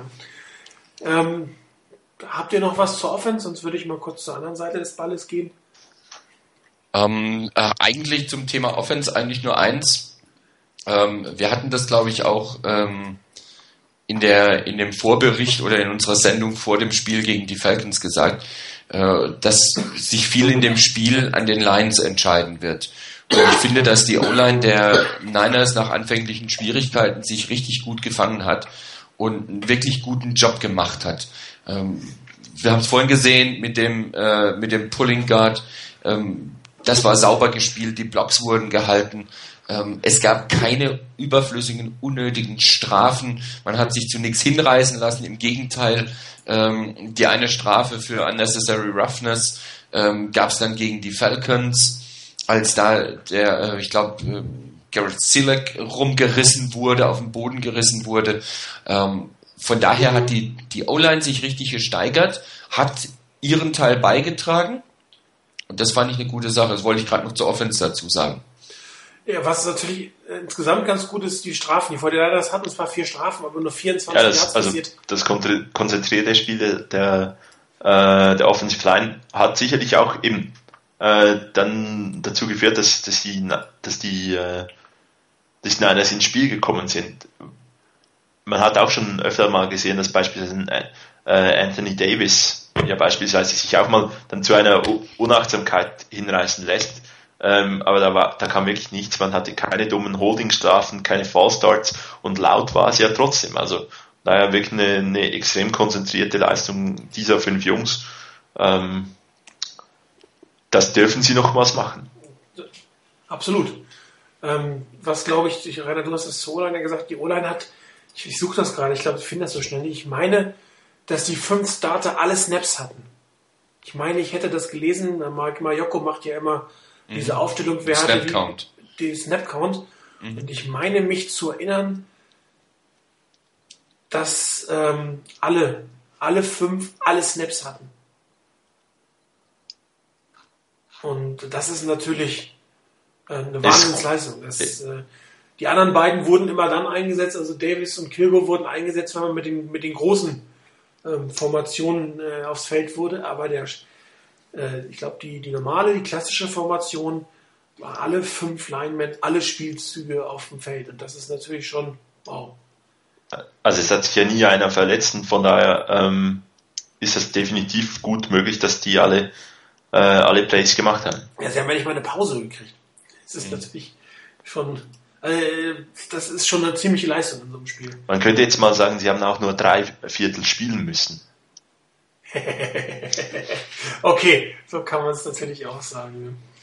Äh, nicht schlecht. okay, ein zweiter Punkt, der noch relativ entscheidend ist, keine doofen Strafen. Ja, die 49ers hatten vier Strafen für 24 Yards, eine davon hat zum First Down geführt. Aber wir hatten keine dummen Late Hits, keine blöden Pass-Interference-Strafen, die uns absolut wehgetan haben, sondern 24 Yards, vier Strafen, das ist äh, das, was ich auch gerne äh, im Super Bowl sehen würde. Ja, auf jeden Fall. Ich hatte, also zweimal hatte ich echt die Luft angehalten, weil ich gedacht habe, oh oh, da könnte jetzt was kommen. Das war eine Situation ähm, beim Lauf der Falcons war gegen Ende, muss irgendwas gegen Ende gewesen sein, als Golson da noch reingerauscht ist. Relativ spät, wo ich gedacht habe, also ein bisschen früher den Pfiff der Schiedsrichter und das gibt eine, eine heftige Strafe gegen Golson, weil er zu spät dran ist. Weil er ganz, ganz spät, da war der Running Back eigentlich gestoppt, zwei Niners an ihm dran, Ja, äh, noch irgendwie ein Falcon dran ja. und dann rauscht der Golson noch rein. Das war eine Situation und die zweite Situation, wo ich gedacht habe, oh je, also wenn's wenn's Schiedsrichter sind, die vielleicht sich von der Heimkulisse und von der Situation beeinflussen lassen, dann gibt's eine Strafe. Ähm, das war die, ähm, die Situation beim vierten Down der Falcons, äh, als sie gestoppt wurden, wo ich dachte, uh, das war knapp. Da gab's auch schon mal eine Flagge bei solchen Situationen, wo der Receiver so ein bisschen wirklich Körperkontakt hatte mit der Abwehr. Ähm, aber ansonsten war das wirklich eine saubere Leistung der, der, der Niners. Auf beiden Seiten des Balles übrigens. Und bei den Special Teams noch dazu. Auch noch. Ich habe es gerade Ja, vielleicht, mein- vielleicht meinen wir die, die gleiche Szene, ähm, aber, oder vielleicht gab es noch eine zweite Szene, als äh, ein Run von ähm, Jaquez Rogers war es, glaube ich. Ähm, und dann irgendwie zwei 49ers hatten ihn schon gestoppt und kommt dann noch äh, Aldon Smith, glaube ich, dazu und irgendwie Smith, Soboaga und Justin Smith, vielleicht war noch einer da, haben dann so richtig schön ähm, Rogers auf, äh, aufgehoben und mal zunächst zwei, drei Yards zurückgetragen, dass ich so dachte, so, hm, das könnte jetzt auch noch eine, eine Flag geben, gab es dann aber nicht. Also ich habe es ja nochmal gefunden, tatsächlich, Colin Kaepernick und die fünf Starting O-Line haben 55 Plays, alle Offense-Plays gemacht, wobei 55 Plays tatsächlich nicht allzu viele sind. Das war das mit dem, sie mussten nur drei Viertel spielen, gar nicht so verkehrt. Äh, interessanterweise ähm, in der, auf der Defense-Seite, was meint ihr, wer da alle 67 Snaps hatte? Defense alles 67. Ja, Vermutlich äh, Navarro Bowman. nein, Goldston? ja, Noch jemand? das gesamte Starting Defensive Backfield, Goldston, Okay. Brown, Rogers und Wittner und Alden Smith. Mhm. Interessant. Patrick Willis und Navarro Bowman haben jeweils eins ausgesetzt. Auch das ungewöhnlich. Patrick Willis hatte ja durchaus mehr Pausen im Laufe äh, der Saison. Mhm. Also das ist schon äh, Ja, wenn wir das ganz, ganz kurz noch ansprechen, ich denke, das ist auch etwas, das die, was die Niners ähm, verbessern müssen für, von der Defense her, dass da mehr, mehr Rotation reinkommt. Ähm, auch jetzt, dass da ähm, Eldon Smith alle Snaps spielen muss und eigentlich absolut nicht ähm, keinen Einfluss mehr aufs Spiel hatte, ähm, weil von ihm kam eigentlich nie Druck. Ähm, das eine Mal, dass wirklich Druck haben und sicherlich dann auch noch äh, entscheidend war, war dann, als, ähm, als Amar Brooks zu, zu Matt Ryan durchkam und ihn dann auch noch zu Boden äh, ge gehittet hat und es ihm, ihn dann geschmerzt hat. Und das war, war eigentlich so richtig die einzige Szene, wo, wo viel, viel Druck da war, ähm, an die ich mich erinnern kann. Und wenn die Niners wirklich weiterhin erfolgreich sein wollen oder vielleicht noch ein bisschen weniger zittern wollen teilweise, dann wäre es sehr gut, wenn, wenn man wirklich einen dritten Outside-Linebacker hätte, der, der mal Druck bringen kann, dass die D-Line ein bisschen mehr Rotation hat, weil die Saison, ich hoffe natürlich, dass die, die Saison der 49ers äh, weiterhin relativ lange dauert und äh, dann wäre es wirklich gut, wenn wir in den letzten irgendwie vier Wochen der Regular Season und den äh, vier Wochen der, der Playoffs sicherlich auch noch irgendwie Pass Rush haben. Wobei eigentlich gibt's den ja, der ist nur leider verletzt. Natürlich, der muss dann natürlich so zurückkommen und da muss man auch dann äh, gewillt sein, äh, die Rotation auch wirklich zu bringen. Also ich glaube schon, dass wenn Paris Hilton ähm, voll die Saison gespielt hätte, dass es auch auf Outside Linebacker andere Situationen gegeben hätte. Also da bin ich fest von überzeugt. Warum sollte man den komplett auf der, auf der Bank sitzen lassen? Ich glaube schon, dass das dann Eldon Smith sicherlich 20% Snaps weniger gehabt hätte und vielleicht äh, Ahmed Brooks auch nochmal 10 bis 20%. Also das ist sicherlich ein Punkt, ähm, den man berücksichtigen muss dabei. Dennoch, nichtsdestotrotz bleibt trotzdem natürlich der Punkt, äh, dass die Rotation in, in der, gerade in der Defense äh, bei den Niners nicht wirklich optimal ist, wie ich finde. Also sie haben eine, ein super Team, das auf dem Feld steht, mit ihren Starters einwandfrei, überhaupt nichts dagegen zu sagen. Ähm, wir hatten relatives Glück, trotz allem auch mit den Verletzungen.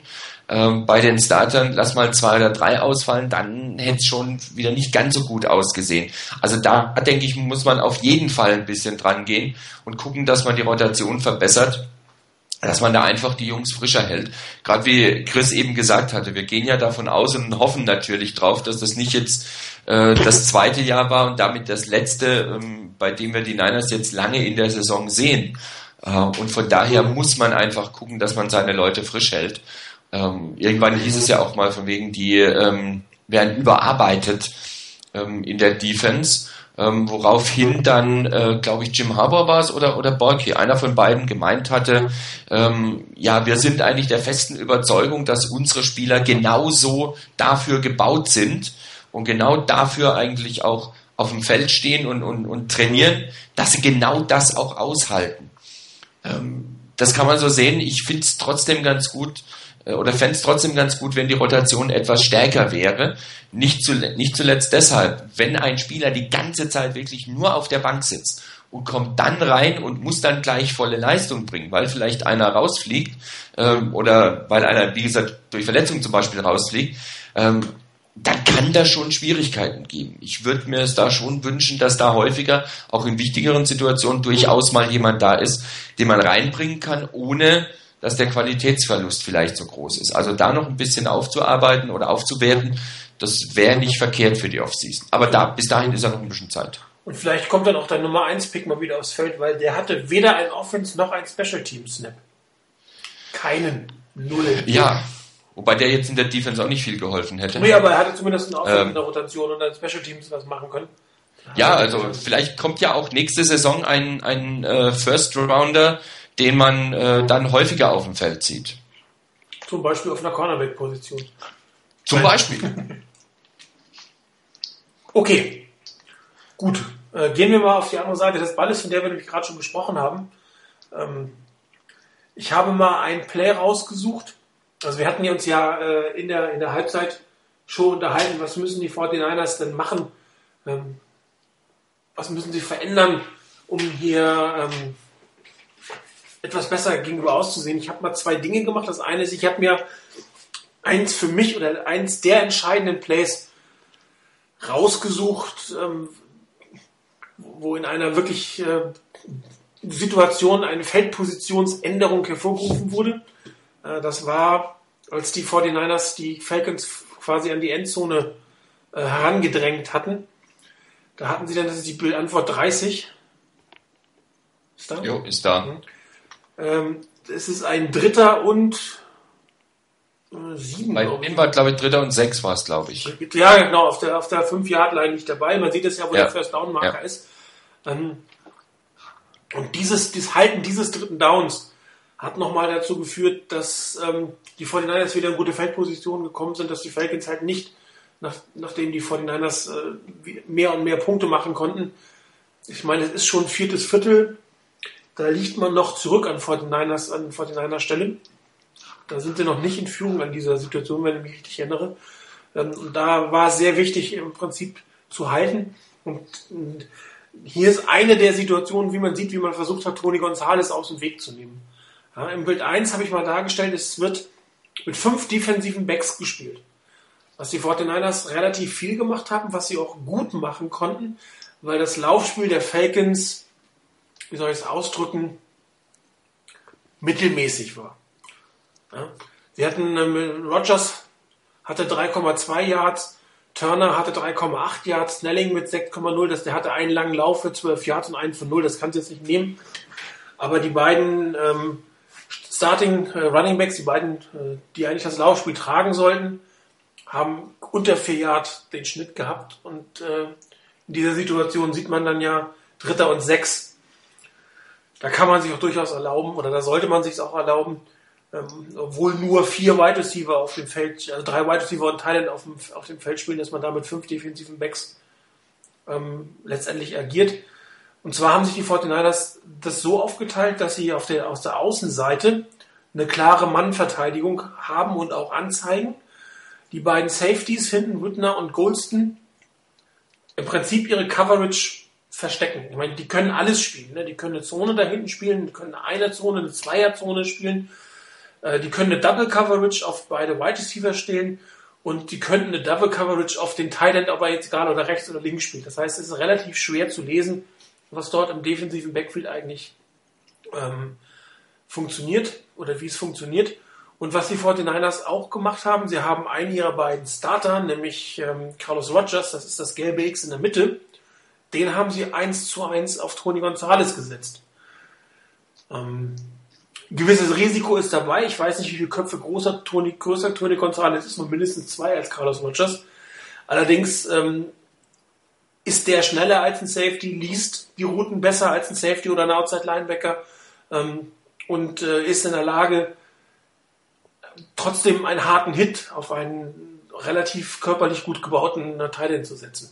Das heißt, hier hat man sich bei den 49ers entschieden, den Mann, auf den es im Zweifel in diesem Moment geht, weil die Receiver hatte man bis dahin dann relativ gut im Griff. Und Tony Gonzalez hat immer noch das eine oder andere gemacht. Hat ja auch den Touchdown vor der Halbzeit erzielt. Da hat man dann gesagt, okay, wir setzen ähm, Carlos Rogers daneben. Man sieht es im Bild 2. Da geht er die Motion im Prinzip mit. Und was man dann auch sieht, ist, dass die ähm, Linebacker im Prinzip sich verschieben. Das sieht man im Bild 3. Das heißt, Patrick Willis, was mich ein Stück weit in dem Moment überrascht, übernimmt die Coverage des Outside Linebackers während Navarro Bowman in der Mitte steht, beziehungsweise für den Running Back zuständig ist. Ähm, haben die in letzter Zeit ein bisschen umgestellt. Patrick Willis war ja am Anfang der Saison nicht unbedingt so viel in der Coverage, das war Navarro Bowman. Hier hat man sich entschieden, dass äh, Patrick Willis die Coverage des zweiten Titans übernimmt und Navarro Bowman in der Mitte ähm, im Prinzip absichert. Und man sieht auch, es gibt nur zwei Down Linemen. Das heißt, wir haben unsere vier Standard Linebacker, wir haben unsere fünf defensiven Backs, gibt also nur noch eine Zweierlinie. Man sieht es relativ gut, zwei Spieler im, im, im Three-Point-Stand. Und äh, die Linebacker, die Outside-Linebacker eigentlich in einer klaren Blitzposition. Also Druck auf Matt Ryan, was du in solcher Situation natürlich auch bringen musst. Ich habe dann die fünf, äh, die vier Linebacker nochmal ähm, angekreuzt im Bild 5. So sieht es im Prinzip vor dem Snap aus. Eine Überlagerung der linken Seite und Eldon Smith auf der rechten Seite und die beiden Defense Linemen eigentlich auch wieder auf der rechten Seite. Also schon eine relativ interessante Situation, äh, wo du natürlich als Offense Line auch erstmal gucken musst, wen habe ich denn eigentlich? Also keine klassische, kein klassischer Look, den du dir da gibst in einer 2-4 oder einer 3-4, wie immer du das aufbauen willst, ähm, sondern die eine Seite links, die andere Seite rechts. Das ist schon, also den Line Call, den finde ich schon ganz spannend, ehrlich gesagt. Dann sieht man eigentlich ähm, im Pass Rush, äh, Bump and Run, an der, an der Line of Scrimmage für die Cornerbacks. Ein entscheidender Punkt gegen Julio Jones und, und Roddy White. Wenn du denen einen Free Release gibst, dass die ihre Routen direkt auf Vollspeed gehen können, siehst du im 1 zu 1 relativ alt aus. Das heißt, hier wird erstmal dafür gesorgt, dass zwei der drei Top-Receiver ähm, kein, keine Quick-Route, kein Quick-Out, kein Quick-In haben können und sich auch nicht nach außen absetzen können. Ähm, Im Bild 7 sieht man dann, wie der Pass Rush verteilt ist. Relativ klassisch, vier Mann. Die beiden äh, Defense Liner in der Mitte, die beiden Outside Linebacker im, im, im Rush. Bruce, äh, Bruce Willis. Patrick Willis. Oh Gottes Willen. Ähm, geht auf seinen Teil. Du hast, die, du hast dich von, von der Postgame-Show beeinflussen lassen. Genau. Weil da kam ja sein Spruch. Scheiße. Und ähm, in der Mitte, Navarro Bowman ähm, hat den, äh, hat äh, Michael Turner ist das, glaube ich, oder nee, sogar Chris Rogers. Ähm, natürlich, er braucht nur einen 6-Yard-Pass, also da kannst du die Mitte nicht offen lassen. Ein, ein, kurzer ähm, Tight äh, Running Back Hook würde auch zum First Down führen. Und was man auch relativ spannend sieht im Bild 7, hier ist das, dass der Tight End erstmal anblockt. Also ähm, Tony Gonzalez hilft beim Block mit. Und ähm, oft wie auch beim Touchdown 49ers, führt das dazu, dass der ihm gegenüberstehende Defender von ihm ablässt und irgendwas anderes tut, weil er denkt, der blockt ja. Man sieht aber, Carlos Rogers lässt sich davon nicht irritieren. Der bleibt da, der hält seine Position, ähm, guckt, was, wie sich dieser Spielzug im Prinzip entwickelt. Und mit 8 sieht man es dann weiter. Auf der linken Seite und der rechten Seite, die Running Backs sind da nicht anspielbar für, einen, für einen Quick Pass. Ähm, der Pass Rush ist noch nicht unbedingt durch. Ähm, äh, Tony Gonzalez hält den Block noch und im, Block, im Bild 9 setzt er sich von Block dann ab. Und dann sieht man auch, dass Carlos Rogers sofort auf die Außenseite reagiert. Ja? Und man sieht im Bild 10 immer noch, dass die beiden Receiver eins zu eins hauteng gecovert sind. Das heißt, das ist keine Option. Die beiden ähm, Safeties covern auch mit. Also da kümmert sich keiner um Gonzalez, sondern Carlos Rogers derjenige ist in dem Moment, der eins zu eins das Duell hat gegen einen, einen wirklich guten Thailand. Ähm, auf der anderen Seite wird Patrick Willis Held sein, ist hinter seinem Verteidiger. Navarro Bowman würde den Hit in der Mitte machen. Die ähm, Corner sind gedeckt. Ich habe das im Bild 11 nochmal dargestellt, wie, sich, wie die Verteidigung aufgebaut ist. Das heißt, es ist tatsächlich eine Doppeldeckung auf beide Wide Receiver gewesen, die die ersten anderthalb Quarter genau an dieser, wo jetzt die 20 steht, da haben sie die 49ers geschlagen. Da haben sie irgendwelche Bewegungen gemacht, ähm, haben sich freigespielt, haben die Bälle bekommen und das haben die 49ers jetzt weggenommen durch die Double Coverage. Der Pass Rush funktioniert auch besser. Äh, man sieht ja doch durch schon ein weißes Jersey oder mehrere weiße Jerseys in der Endzone in Richtung ähm, Matt Ryan gehen. Die anderen beiden halten ihre. Und äh, was ganz wichtig ist, Carlos Rogers hat den Winkel so gewählt, dass äh, Tony Gonzalez vor ihm cutten muss. Und zwar auch noch vor der First Down, First Down Markierung. Und ähm, er lässt ihn dann auch nicht los. Also wirklich sehr, sehr guter Open für Tackle. Wenn er den Tackle nicht macht, ist das ein sicheres First Down. Aber er hat wirklich hat einen guten Winkel, er hat gut gesehen, er hat gut getackelt. Und äh, das war wahrscheinlich auch der Grund, warum er gesagt hat, okay, wir stellen es um. Ähm, wir stellen unsere schwächeren Corner, vermeintlich schwächeren Cornerbacks, nämlich Nummer zwei und Nummer drei, gegen die Wide Receiver. Die haben die Safety-Hilfe. Wir vertrauen auf äh, unsere beiden Running Backs, dass sie ihre Leute nehmen und sie vertrauen Carlos Rogers, dass, sie, ähm, dass er die Position hält, dass er den Winkel erkennt. Und er hat sich hier auch wirklich nicht verladen lassen. Also ich fand das sehr, sehr schön. Man hat das auch in Fullspeed gesehen. Er hat nur auf Tony Gonzalez geguckt. Ihm war Mist egal, was sonst so läuft. Das war sein Mann. Hier hatte er quasi das Containment. Und egal, ob der nach innen oder außen gegangen wäre, er wäre dran gewesen am Mann. Durch, durch solche Maßnahmen war man nachher auch in der Lage, sowohl die beiden Wide Receiver ähm, mit Hilfe aus dem Spiel zu nehmen und seine anderen Key Player ähm, so einzusetzen, dass sie in der Lage waren, eins zu eins äh, die Verteidigung aus dem, aus dem Spiel zu nehmen. Für mich war das auch während des Spiels. Also für mich war das gerade dieses, dieses Play beim, beim dritten Down. Ähm, der Punkt, wo ich gesagt habe, wirklich jetzt glaube ich endgültig dran, dass die Niners das Spiel gewinnen können. Denn für mich war es von daher eine extrem wichtige Situation. Du warst vorher in einer großartigen Position, den Touchdown zu machen. Zentimeter vor der Endzone verliert Crabtree den Ball. Ähm, der Fumble wird gesichert von den Falcons. Und in dem Moment habe ich mir nämlich auch gedacht, wenn hier die Falcons ein neues First Down bekommen, dann haben sie ja mit ihrem First Down, Second Down und dem Third Down dabei ähm, halt locker nochmal, naja, nimm mal ähm, locker mal knapp zwei Minuten nochmal von der Uhr und vor allen Dingen haben sie wieder Luft hinten raus. Sie hängen nicht so weit hinten drin, sondern in ihrer eigenen Endzone, sondern sie haben Luft dabei. Und das war ein ganz extrem wichtiges Play. Dadurch hat man nämlich den Gegner eben zum Punt gezwungen. Der Dadurch kam man in gute Position. Dazu kam eben noch, dass beim Punt Return Ted Ginn einen richtig, einen richtig guten Return gelaufen ist. Zwar nicht bis zur Endzone, aber einen richtig guten mit ordentlich Yards gemacht hat. Ähm, und das war so der Punkt, wo man wirklich die Falcons so hinten reingedrückt hat, dass man dann am Schluss wirklich eben auch den entscheidenden Touchdown setzen konnte. Hätte man das nicht geschafft, also die da zu halten, ähm, sondern die nach vorne zu lassen, ich glaube, dann hätte sich vielleicht doch im einen oder anderen Kopf so ganz langsam breit gemacht, Menschenskinder. Wir hatten ein Field Goal vergeigt, ähm, wir haben hier eine Riesenchance zum Touchdown, Zentimeter vorne dran hängen geblieben. Man lag ja da immer noch zurück. Und ähm, jetzt hat's wieder nicht geklappt und jetzt konnten wir die nicht hinten halten. Die kommen jetzt nach vorne. Ich glaube, beim einen oder anderen hätte sowas passieren können. Ich weiß nicht, ob es wirklich passiert wäre, aber das wäre zumindest eine Möglichkeit gewesen. Von daher war das ein immens wichtiges Play an der Stelle. Und ich habe es dann auch irgendwie Carlos Rogers wirklich gegönnt, dass er dieses Play macht.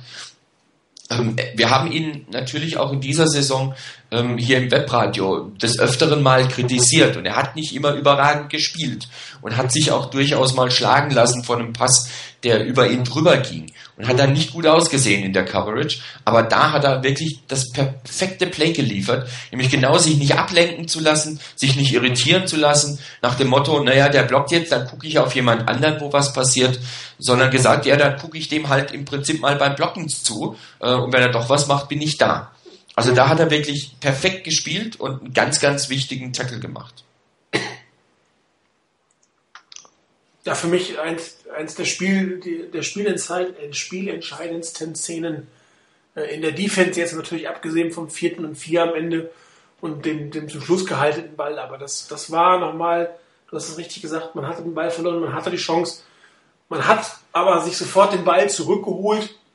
Ähm, das sind die Dinge, die, wenn du ein Spiel gewinnen willst, das sind die Plays, die du einfach machen musst. Sie wurden in diesem Fall gemacht weil man sich überlegt hat, wie stoppe ich es eigentlich? Gute Halbzeit-Adjustments.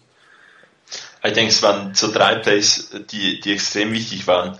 Ähm, einerseits diese Sequenz, dass man da den Falcons keinen First Down gibt, dann eben dieses Fourth Down Play, dass man den, den Ball wieder zurückbekommt.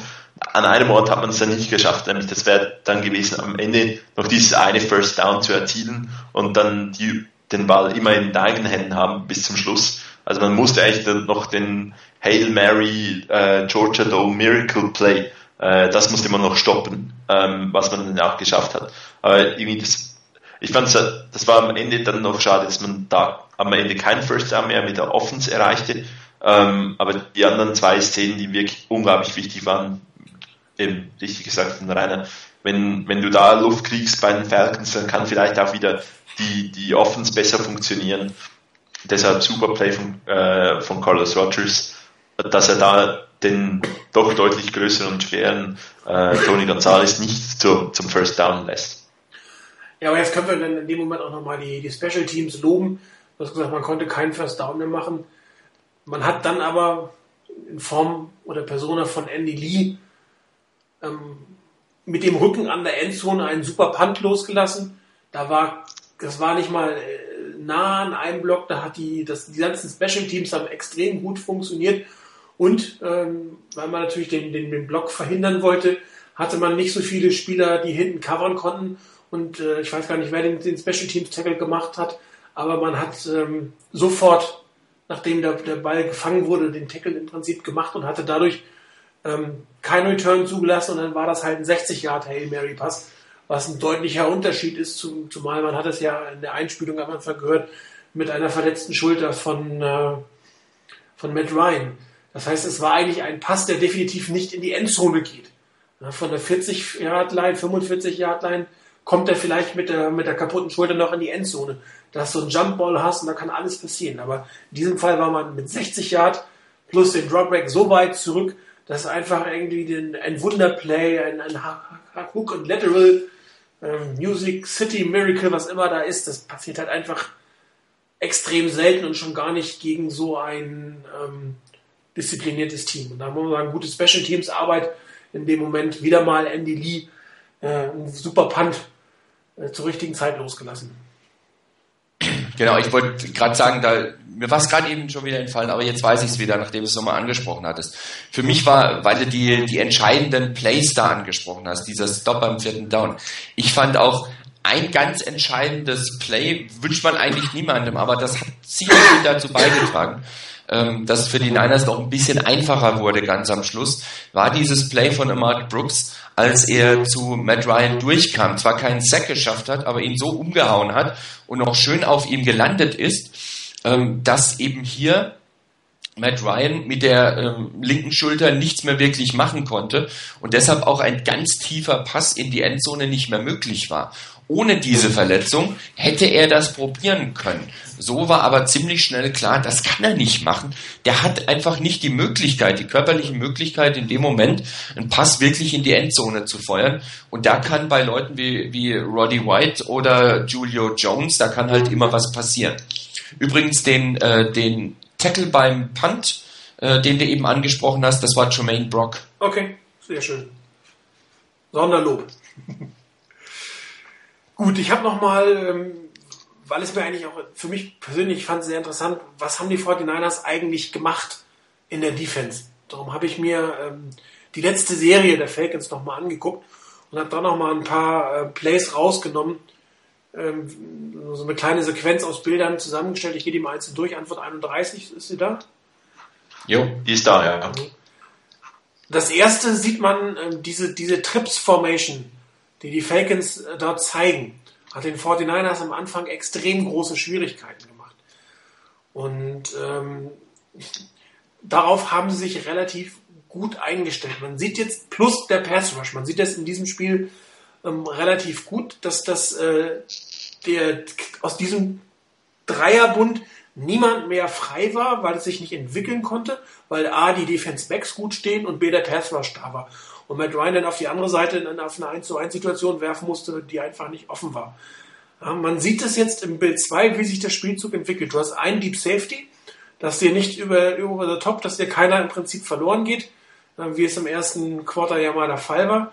Und äh, die drei Defensive Backs, die da stehen, beziehungsweise zwei Defensive Backs und ich glaube, es ist äh, ähm, Patrick Willis, wenn ich es richtig sehe, äh, stehen relativ, wie soll man sagen, unklar ihren Gegnern gegenüber. Das heißt, die, die drei sehen eigentlich nicht unbedingt, wer hat jetzt wen, wer reagiert wen.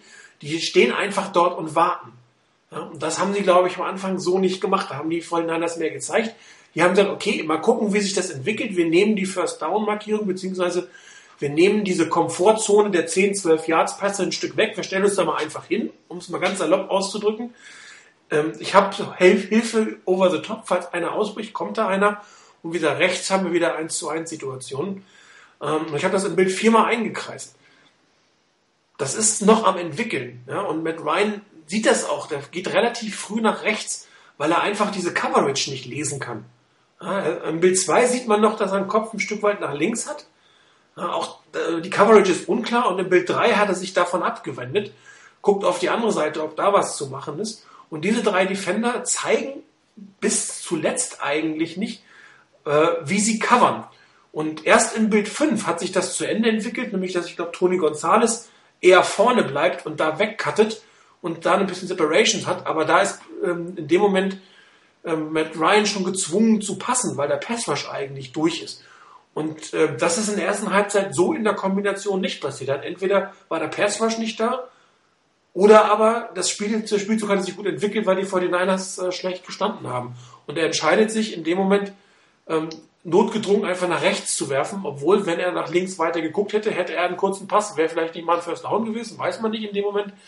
Ja, aber die, allein diese etwas andere Art der Verteidigung, dass man nicht klar zeigt, was man macht, lasst euch das mal bitte entwickeln, plus den Pass führt er in dem Moment dazu, äh, dass man es verteidigen konnte. Und die anderen drei Sequenzen, das sind äh, der zweite und vier, dritte und vier und vierte und vier, ähm, die letztendlich das Spiel entschieden haben. Ähm, hier haben die Falcons beim zweiten Versuch Tony Gonzalez versucht zu isolieren. Man sieht es ja auf der linken Seite, 1 zu 1, großer Receiver kann man durchaus auch hoch anspielen. Ähm, auf der rechten Seite, man sieht es im Bild 8, sind drei Angreifer gegen vier, fünf Verteidiger, wenn du Navarro Bowman oder wenn man Navarro Bowman in der Mitte noch mitzieht, der die Mitte verteidigt. Du hast wieder Carlos Rogers 1 zu 1 gegen Tony Gonzalez und du hast von oben die Safety-Hilfe auf der Seite. Also in diesem Fall eine klare Doppeldeckung, ähm, weil es relativ schwierig ist, in dieser Situation kurz vor der Endzone, wo du nie vor einem Fade oder vor einem Jump Pass äh, gefeit bist, einen großen Spiel allein zu lassen. Das kannst du so ohne weiteres nicht bringen. Das heißt, da hat man sich gesagt, okay, ich habe den, den Basham Goldston ähm, over the top, hilft im Prinzip mit. Und die anderen fünf verteidigen im Prinzip drei Verteidiger, aber auch wieder so, dass sie sagen, okay, wir haben, ich zeige erstmal nicht direkt, wie ich es habe, wer hat wen, sondern ich, man stellt sich im Prinzip in einer Linie auf, lässt den Gegner kommen und reagiert dann, wie man es dann im Bild 9 sieht. Das heißt, ähm, einer geht mit nach außen, einer hält 1 zu 1 und zwei Mann übernehmen die Mitte. Und Tony Gonzalez ist äh, double covered. Und auch da ist der Pass Rush eigentlich da, sodass Matt Ryan sich jetzt nicht in aller Ruhe aussuchen kann, wie sich was entwickelt. Und er wählt, glaube ich, den Pass durch die Mitte. In diesem Fall eine schlechte Variante, weil ähm, einer direkt am Mann ist und einer die Mitte, quasi die, die Mittelzone im Prinzip covert. Und man sieht auch, äh, Tony Gonzalez anzuspielen in dem Moment wäre schwer gewesen. Ja, Im Bild 10, wenn da der Pass kommt, hast du sogar nicht nur die Gefahr einer Incompletion, sondern du hast sogar die Gefahr der Interception, weil von hinten der schon Golston kommt. Und der Ball fliegt halt doch nochmal 10 Yards und der ist relativ dicht dran. Also das ist etwas, wo man ihn weggenommen hat, wo man alle Passoptionen im Prinzip weggenommen hat, mit einem Viermann Pass Rush ausreichend Druck ähm, aufbauen konnte, dass sich nicht das Play zu Ende entwickelt, was am Anfang möglich war.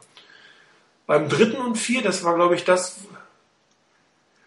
da hat er sich nicht verletzt, sondern da hat äh, ähm, Ahmad Brooks es sogar abgeklatscht im Endeffekt. Im zweiten Down war das. Im zweiten Down hat er es abgeklatscht? Ja. Nee, im dritten Im Down dritten war das Down. abgeklatscht und im zweiten genau. Down, meine ich, war das, wo er sich verletzt hatte. Okay. Weil da Brooks von der Seite, glaube ich, kam und dann auf ihn drauf fiel.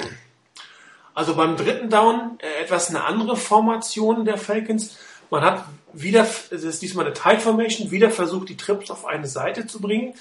Ähm, Shotgun, Jacques Rogers, das ist für das Laufspiel, also daraus zu laufen, für die Falcons nahezu unmöglich. Das heißt, man kann eigentlich schon fast wieder mit, mit vier Mann in der Linie gegen, gegen den, für den Passwash und gegen den Lauf agieren und sieben Mann können sich im Endeffekt im Backfield verteilen.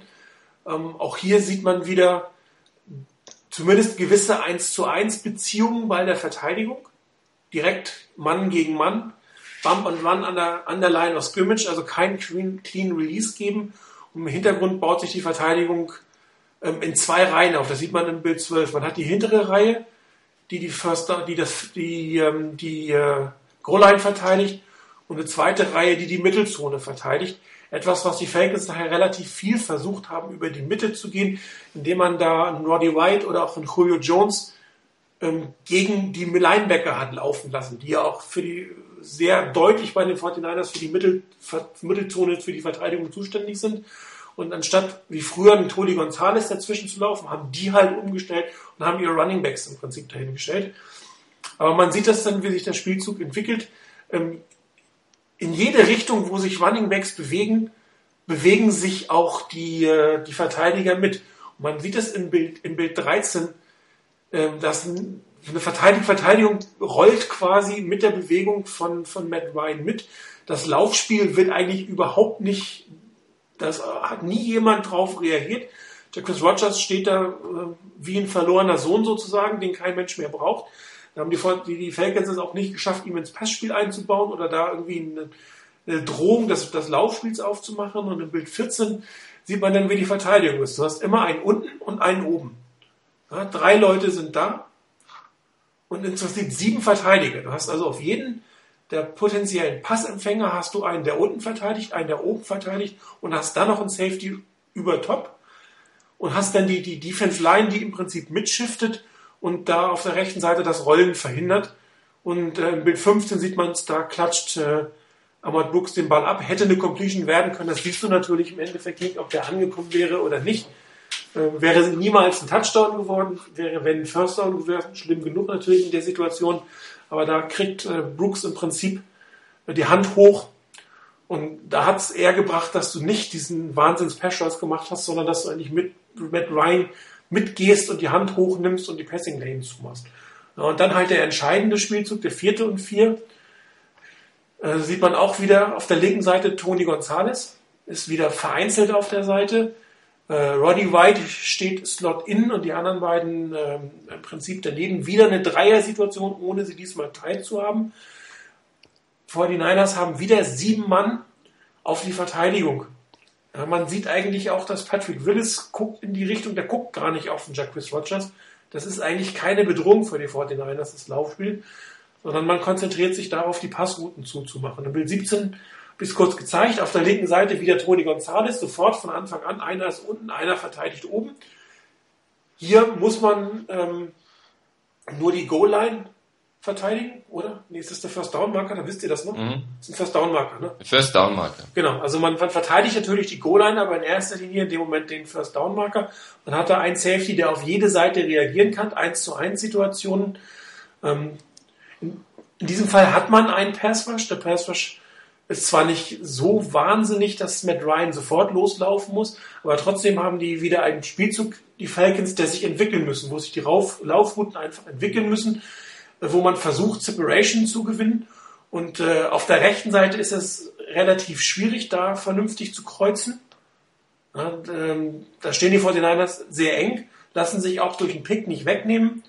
Äh, in der Mitte stehen zwei Mann an, über Roger, äh, Roddy White. Und auf der linken Seite haben wir wieder, ich habe es im Bild 19 nochmal angedeutet, Oben- und Untenverteidigung und auch die Oben- und Untenverteidigung in der Mitte äh, gegenüber ähm, Roddy White. Das heißt, es ist auch für, für Matt Ryan kein einfacher Pass, weil da ein Mittellinebacker steht, an dem er vorbei muss. Der muss auch erstmal umworfen werden quasi. Und dann hast du Ahmad Brooks. Das ist natürlich schon eine mutige Entscheidung, muss man auch sagen, einen Inside-Linebacker gegen einen der Top-Wide Receiver in dem Moment zu stellen.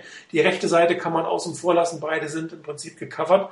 Und dann kommt der Pass ähm, nicht allzu gut geworfen, muss man auch sagen. Vielleicht hätte er ein bisschen weiter nach vorne werfen können.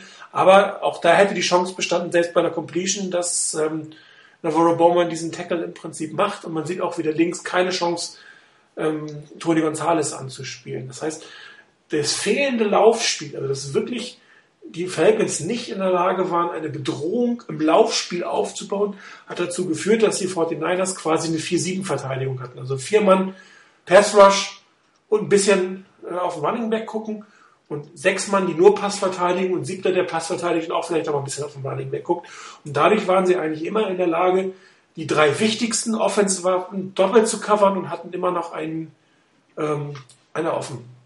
Also das hat, hat sehr gut funktioniert und ähm, wahrscheinlich ist das auch eine Taktik, eine vergleichbare Taktik, äh, mit dem man gegen die wirklich äh, sehr guten Receiver der äh, Ravens angehen muss. Das wird sicherlich auch eine Herausforderung werden. Also ähm, hätte man vielleicht so vor ein, zwei Jahren noch nicht so furchtbar vermutet bei den Ravens, dass man sich ähm, sehr stark mit dem, mit dem Pass auseinandersetzen muss. Aber mit Torrey Smith, mit Onquan Bolden ähm, haben sie schon richtig passable Leute und einen Dennis Pitter als als Titan sollte man auch nicht so ganz außer Acht lassen. Also das wird auch wieder eine Herausforderung. Im Prinzip hast du dann wieder so eine ähnliche Situation wie gegen die Offense der Falcons. Zwei wirklich gute Receiver, die auch schnell sein können und einen Titan, den du auch beachten musst. Also von der, von der Seite her sicherlich genauso eine Herausforderung. Allerdings kommt bei den Ravens dann halt noch dazu, da hast du noch mit einem Ray Rice wirklich einen, den du im Laufspiel wirklich beachten musst und den du beachten musst, wenn er aus dem Backfield heraus noch einen Pass kriegt, weil wenn er einen Pass bekommt und so im Open Field, dann ist er halt nicht zu verachten. Und das war eine Komponente, wie du eben auch gesagt hattest, so ein Jacques Rogers hat man an der Stelle gar nicht mehr groß beachten müssen und dann haben die Niners auch nicht mehr wirklich groß beachtet. Wäre da ein Ray Rice gestanden, da musst du schon wieder anders spielen, weil dem ist es durchaus zuzutrauen, dass er auch gegen die Niners mal mal eben einen äh, Lauf über vier Yards eben hinhaut. Wobei ich glaube, dass du Dennis Pitter nicht mit ähm, Carlos Rogers äh, verteidigen musst, sondern dass du da durchaus mit Navarro Bowman oder Bruce Willis, äh, ich dachte schon wieder, Patrick Willis, Gottes Willen, äh, 1 zu 1 verteidigen kannst, wodurch du wieder einen Spieler mehr hast für das Running Game, den du aber definitiv gegen Ray Rice brauchst, wobei die Ravens ihn jetzt nicht ganz so viel einsetzen, äh, wie es wie es eigentlich erwartet hätte. Ja, kann ja noch kommen. Ne? Die Niners haben ja ähm, Vernon Davis auch nicht so eingesetzt, wie man es erwarten konnte. Und haben ihn dann doch irgendwann mal ausgepackt. Das stimmt. Das ja, ich denke aber schon, dass, dass die, die, der Fokus sich von den Spielern ein bisschen verschiebt. Also ich denke auch Torrey Smith, Ray Rice werden sicherlich gewaltig zu äh, wird sehr schwer werden, die über 60 Minuten zu covern. Und ähm, daneben Anquan Boldin, den du natürlich dann auch noch limitieren musst. Ich denke, das sind dann wieder diese drei Spieler, auf die es äh, ankommt, die unter Kontrolle zu haben und dann eigentlich dem Rest nicht irgendwie große, große Chancen zu geben. Also von daher ich denke ich, es, es geht ja etwas der Fokus von der Teilenposition weg, wie, wie Martin richtig sagt. Ich denke, da sollten die, die Inside Linebacker die Coverage übernehmen können ähm, und äh, ein bisschen mehr die das, die Problemstellung zu den Running Backs, wo sie auch mit äh, Bernard Pierce, äh, glaube ich, einen ganz gut, noch einen guten Change of Pace Back haben. Also von daher, das Run Game der, der Ravens dürfte ein bisschen mehr ein Faktor sein für die, für das Spiel der, der Ravens, als es, als es jetzt war für, im Spiel der, der Falcons. Also was ich mir durchaus vorstellen kann, ist, dass die 49ers ähm, gerade gegen Antoine, gegen, gegen Torrey Smith ähm, die, die, Verteidigungsstrategien anwenden, die sie auch zum Beispiel gegen Calvin Johnson immer genutzt haben. Also wirklich mit einem Safety, äh, mit einem Cornerback äh, dicht dran. Ähm, durchaus äh, Bump and Run. Torrey Smith ist ja eher ein etwas äh, leichterer Spieler im Gegensatz zu Anquan Bolden, dass, dem, dass man den versucht, äh, vorne an der Line of Scrimmage aufzuhalten und dass man dann konsequent einen tieferen Safety over the top hat, weil ähm, Torrey Smith doch eigentlich eher der Mann für die langen Bälle ist. Hat in äh, den Playoffs hat er 22 Yards Schnitt pro, äh, pro Passfang und äh, das ist schon äh, nicht schlecht. Das ist schon eine Hausnummer, mit der du umgehen musst.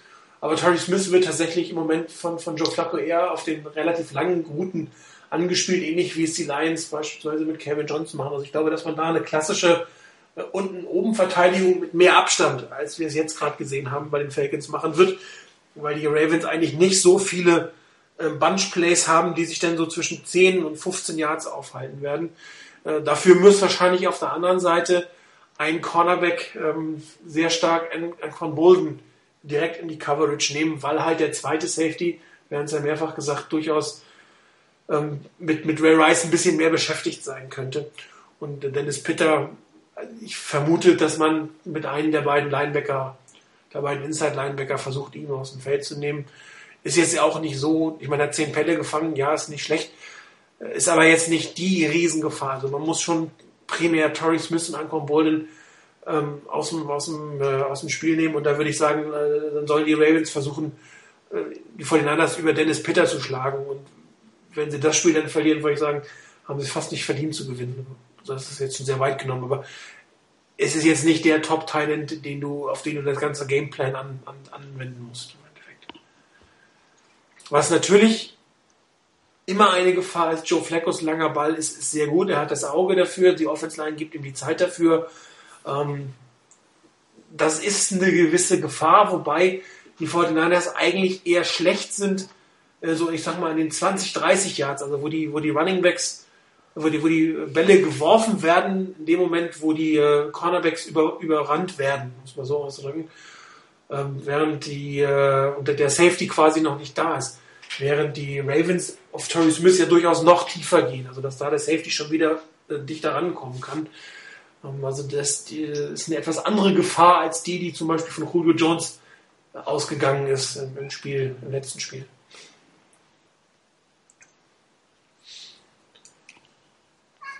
Hallo?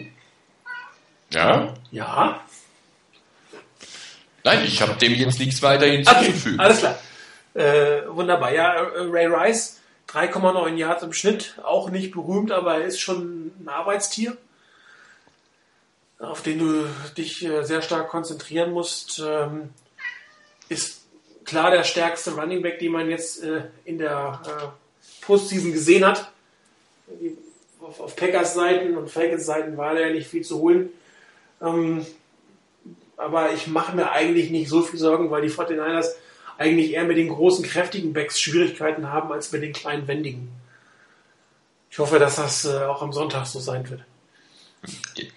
Interessant dürfte auch werden, ob ähm, vielleicht die, die Ravens dann einen Teil des Packers äh, Gameplan, den die Packers gegen die äh, gegen die Vikings hatten. Also so ein bisschen die kurzen Dump-Offs, um einfach mal die, die, die Drives am Leben zu halten auf Ray Rice einsetzen werden, weil Ray Rice einfach aus unglaublich vielen Bällen äh, dann doch noch etwas machen kann und da dürfte es eine, eine ganz, ganz interessante ähm, Sache werden, welche Linebacker besser mit den Running Backs umgehen kann. Äh, ich weiß gar nicht, wie viel Pässe, wie ist er in im Passing Game zurzeit eingebunden? Ray Rice, gut, er hat vier Pässe gefangen für 69 Yards. Gut, der Schnitt mit 17 Yards ist nicht schlecht, ein, aber einen langen für 47, den man umgesetzt hat. Also es ist jetzt nicht unbedingt ähm, die Offense äh, des äh, Jim Caldwell, äh, seine Running Backs und Fullbacks äh, sehr stark in das Passing Game mit einzubinden. Kann natürlich sein, dass man sich hier für dieses Spiel ein bisschen was Neues überlegt hat. Da geht, das ist natürlich möglich.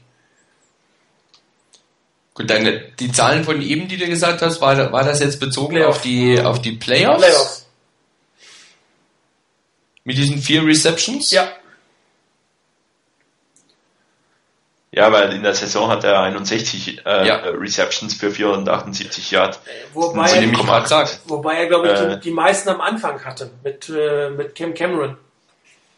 Ja, ja gut, das, das ist nochmal ein anderes Thema. Aber ähm, wie gesagt, von der Anzahl insgesamt war er genauso wie, wie Dennis Pitter übrigens. Und ein Quan Bolden hatte auch nur vier Receptions mehr. Ich meine, da müssen wir jetzt nochmal genauer gucken. Ich meine auch, dass am Anfang der Saison deutlich häufiger damit eingesetzt wurde.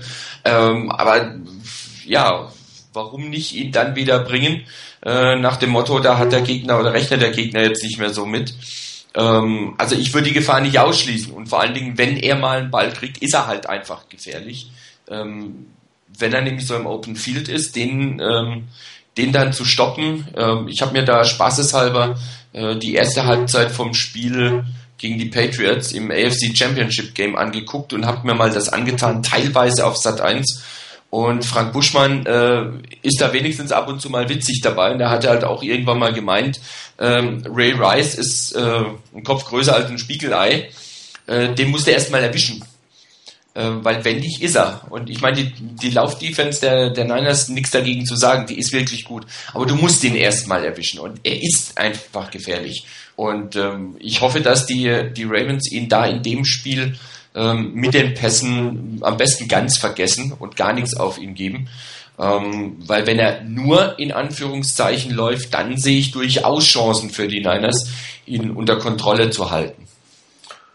Also von den Stats her vielleicht ganz kurz als ein Einschub. Im September hat er 22 Catches, im Oktober 7, im November dann 19 und im Dezember 13. Also es war jetzt Anfangssaison sicherlich etwas mehr, aber danach relativ konstant. Also. Ja gut, nachdem Cam Cameron entlassen wurde, hatte er im ersten Spiel gegen Denver drei Catches für drei Yards und hatte im zweiten Spiel gegen die Giants sechs Catches für 51 Yards, wobei da dieser ominöse vierte und 27 mit drin war. Jo. Wenn du die 27 Yards abziehst, dann hat er fünf Catches für 24 Yards. Also ist jetzt nicht so, äh, dass er unter ähm, Jim Caldwell der mega äh, die mega Gefahr im, Passing Game ist, aber es ist schon richtig, um mal eine, Veränderung herbeizuführen, muss man damit natürlich rechnen, klar.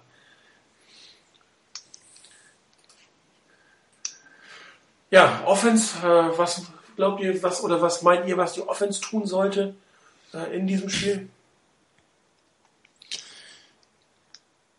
Chris? Ja, ich denke ich denk mal am besten irgendwie die zweite Hälfte dieses ganz, ganz dicken Playbooks, davor, äh, das die Offense hat, auspacken. Also irgendwie einfach wirklich alles ins, äh, ins Spiel werfen.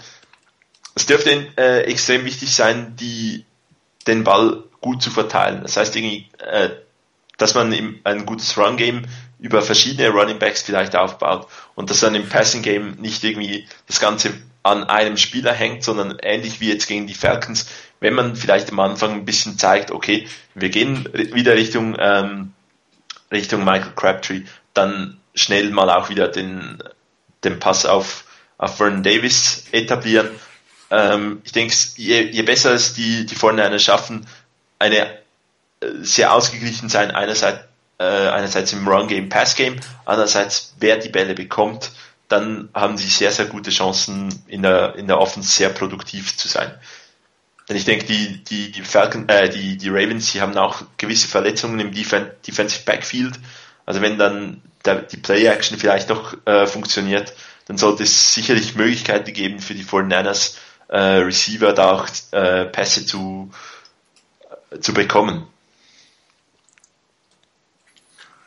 Ja, für mich ja. von der Offense her, also wenn die Niners Offense anguckt, ähm, die Niners haben das gut hingekriegt in den letzten Spielen, auch gerade in der Postseason, durchaus unterschiedliche Schwerpunkte auch zu legen.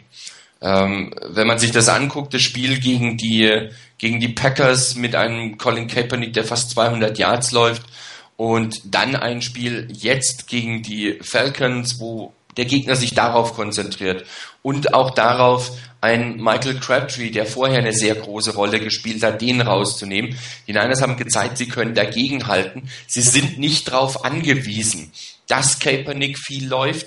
Sie sind nicht darauf angewiesen, dass Michael Crabtree zehn Bälle pro Spiel fängt. Sie haben andere Waffen, sie haben andere Möglichkeiten in der Offense. Das ist, glaube ich, ein wichtiger Punkt, weil man damit den Ravens noch mehr zum Nachdenken gibt, was denn da kommen kann. Im Prinzip ist alles da, was du machen kannst und, und was du machen möchtest vielleicht auch. Das heißt, die Niners haben so viele Möglichkeiten schon angedeutet und gezeigt, dass sie damit auch wirklich erfolgreich sein können. Nicht nur irgendwas, sondern irgendwas zu spielen, sondern sie können wirklich erfolgreich sein damit, dass das für den Gegner natürlich wiederum schwierig wird. Ja, welche Niners sehen wir denn? Sehen wir eher die aus dem Spiel gegen die Packers, eher die aus dem Spiel gegen die Falcons oder sehen wir eine Mischung? Aber was mischen die Niners rein und welcher Teil kommt wie stark da rein, wie umfangreich wird der gespielt. Von daher wird ein Schlüssel für meine Begriffe ein Schlüssel darin sein, dass die Niners sehr flexibel spielen, ähm, sich vielleicht gleich von vornherein darauf besinnen, wirklich auch in der Offense auf dem Feld zu bleiben, nicht zu viel vielleicht probieren, vielleicht auch vielleicht, vielleicht sogar gleich am Anfang doch mal einen ganz tiefen Ball zu probieren, ähm, um den Gegner da einfach am falschen Fuß zu erwischen. Ähm, ansonsten bleibt's oder ist es wichtig für mich, finde ich, dass ich, dass sie die, dass die Niners sehr flexibel, wie gesagt, agieren. Du musst im Passspiel dabei sein, du musst den Lauf bringen, du musst durch die Mitte laufen wollen gegen die Ravens, du musst ihnen zeigen, dass du auch über Außen laufen kannst und du musst verschiedene Receiver einbinden. Und das nehmen, was die, was die Ravens dir geben. Und sie können nicht alles abdecken. Ähm, und da hat, glaube ich, auch gerade Colin Kaepernick in den letzten Wochen eine richtig gute Entwicklung genommen, dass er die Defense recht gut lesen kann und dann auch das nimmt, was man ihm gibt und nicht auf Teufel komm raus irgendetwas erzwingen will. Und da muss er natürlich weitermachen. Also ich kann jetzt schlecht wieder sagen, die 49ers sollen wieder was völlig anderes machen, als sie vorher gemacht haben. Das habe ich vor dem Packers-Spiel oder nach dem Packers-Spiel schon noch da? Oh, ich war stumm. Also, äh, ich kann in diesem Fall äh, ja nicht sagen, äh, die 49 sollen mal wieder ähm, einen, äh, äh, was völlig anderes machen, als sie vorher auch gemacht haben. Äh, wie ich es ja gegen die Packers gesagt. Und gegen die Falcons haben die äh, 49ers was anderes gemacht. Sie haben erstmal versucht, eine klassische Offense zu spielen.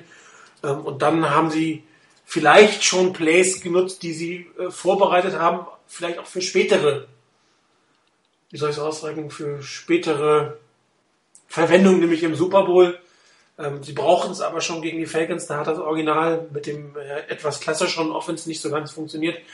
Ähm, ich glaube, wir werden das sehen, was wir die ganze Zeit schon gesehen haben. Eine hohe Flexibilität, sehr viele Formationen ähm, und ein Spiel, was primär auf Colin Kaepernick, Frank Gore, Vernon Davis und Michael Crabtree ausgerichtet ist und alles andere ist ein Bonus für die 49ers. Also wenn sie Randy Mercer dann da Michael James mit reinbringen.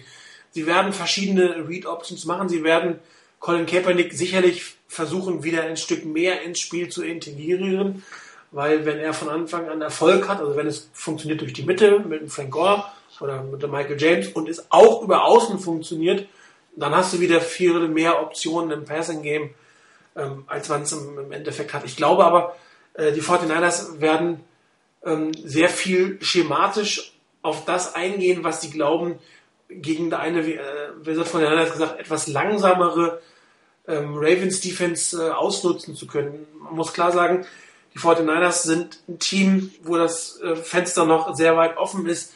Die äh, Ravens stehen schon ein Stück vor einem Umbruch. Ähm, viele ältere Spieler im defensiven Backfield oder bei den, bei den Running Backs, äh, bei den, bei den Running Backs, bei den Linebackern, äh, wo man wirklich versuchen wird, ein Mismatch, ein Speed-Mismatch auszunutzen.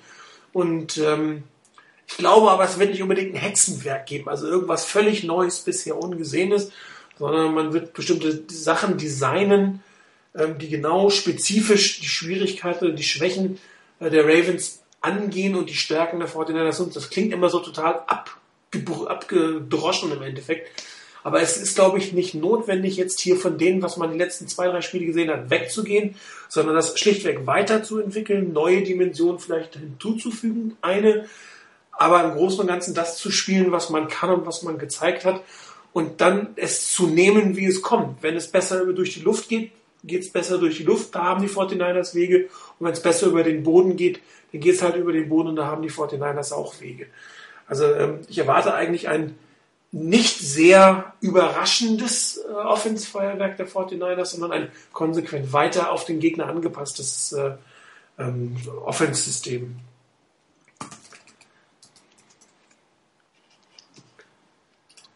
Ja, ich, ich meine, die, die 49ers, wie wir es eingangs auch gesagt hatten, wenn, die, wenn sie dann in der Offense das spielen, was sie können, wirklich die Bälle gut verteilen, dann wird es für jede Defense unglaublich schwierig, das zu machen. Also von daher, sie müssen jetzt nicht irgendetwas komplett Neues erfinden, denn sie haben unglaublich viele Elemente jetzt schon die ganze, äh, ganze Saison immer, immer wieder auch aufgebaut und, ähm, und perfektioniert und ähm, ja, das sind eigentlich so, ist vermutlich dann die, die Hauptaufgabe der Fortniners, dass sie da äh, diese, die bestimmten Elemente, die sie haben, genau auf die Ravens ähm, zusammen, für die Ravens zusammenstellen und dann ein gutes Spiel abliefern. Ja, 6570 Tage nach dem letzten Erfolg stehen die 49ers am Sonntag im Super Bowl gegen das Team, was äh, den zwar äh, als vorletztes verbliebenen unbesiegten N Super Bowl Champion geschlagen hat, der vorher noch kein Spiel verloren hat. Hat man das verstanden? Nee, ne? Wie war das im Mittelteil? genau. Also äh, zu Beginn dieses Jahrtausends gab es äh, noch zwei Teams, die in mehreren Super Bowls standen und ungeschlagen waren. Ähm, und das zweite Team wurde damals von den Ravens vom Thron gestoßen als ungeschlagenes Team mit mehrfachen Super Bowl-Teilnahme. Ähm, das waren die Giants 2001. Ne, ähm, oder bei die Fische-Jungs, wie geht's aus am Sonntag?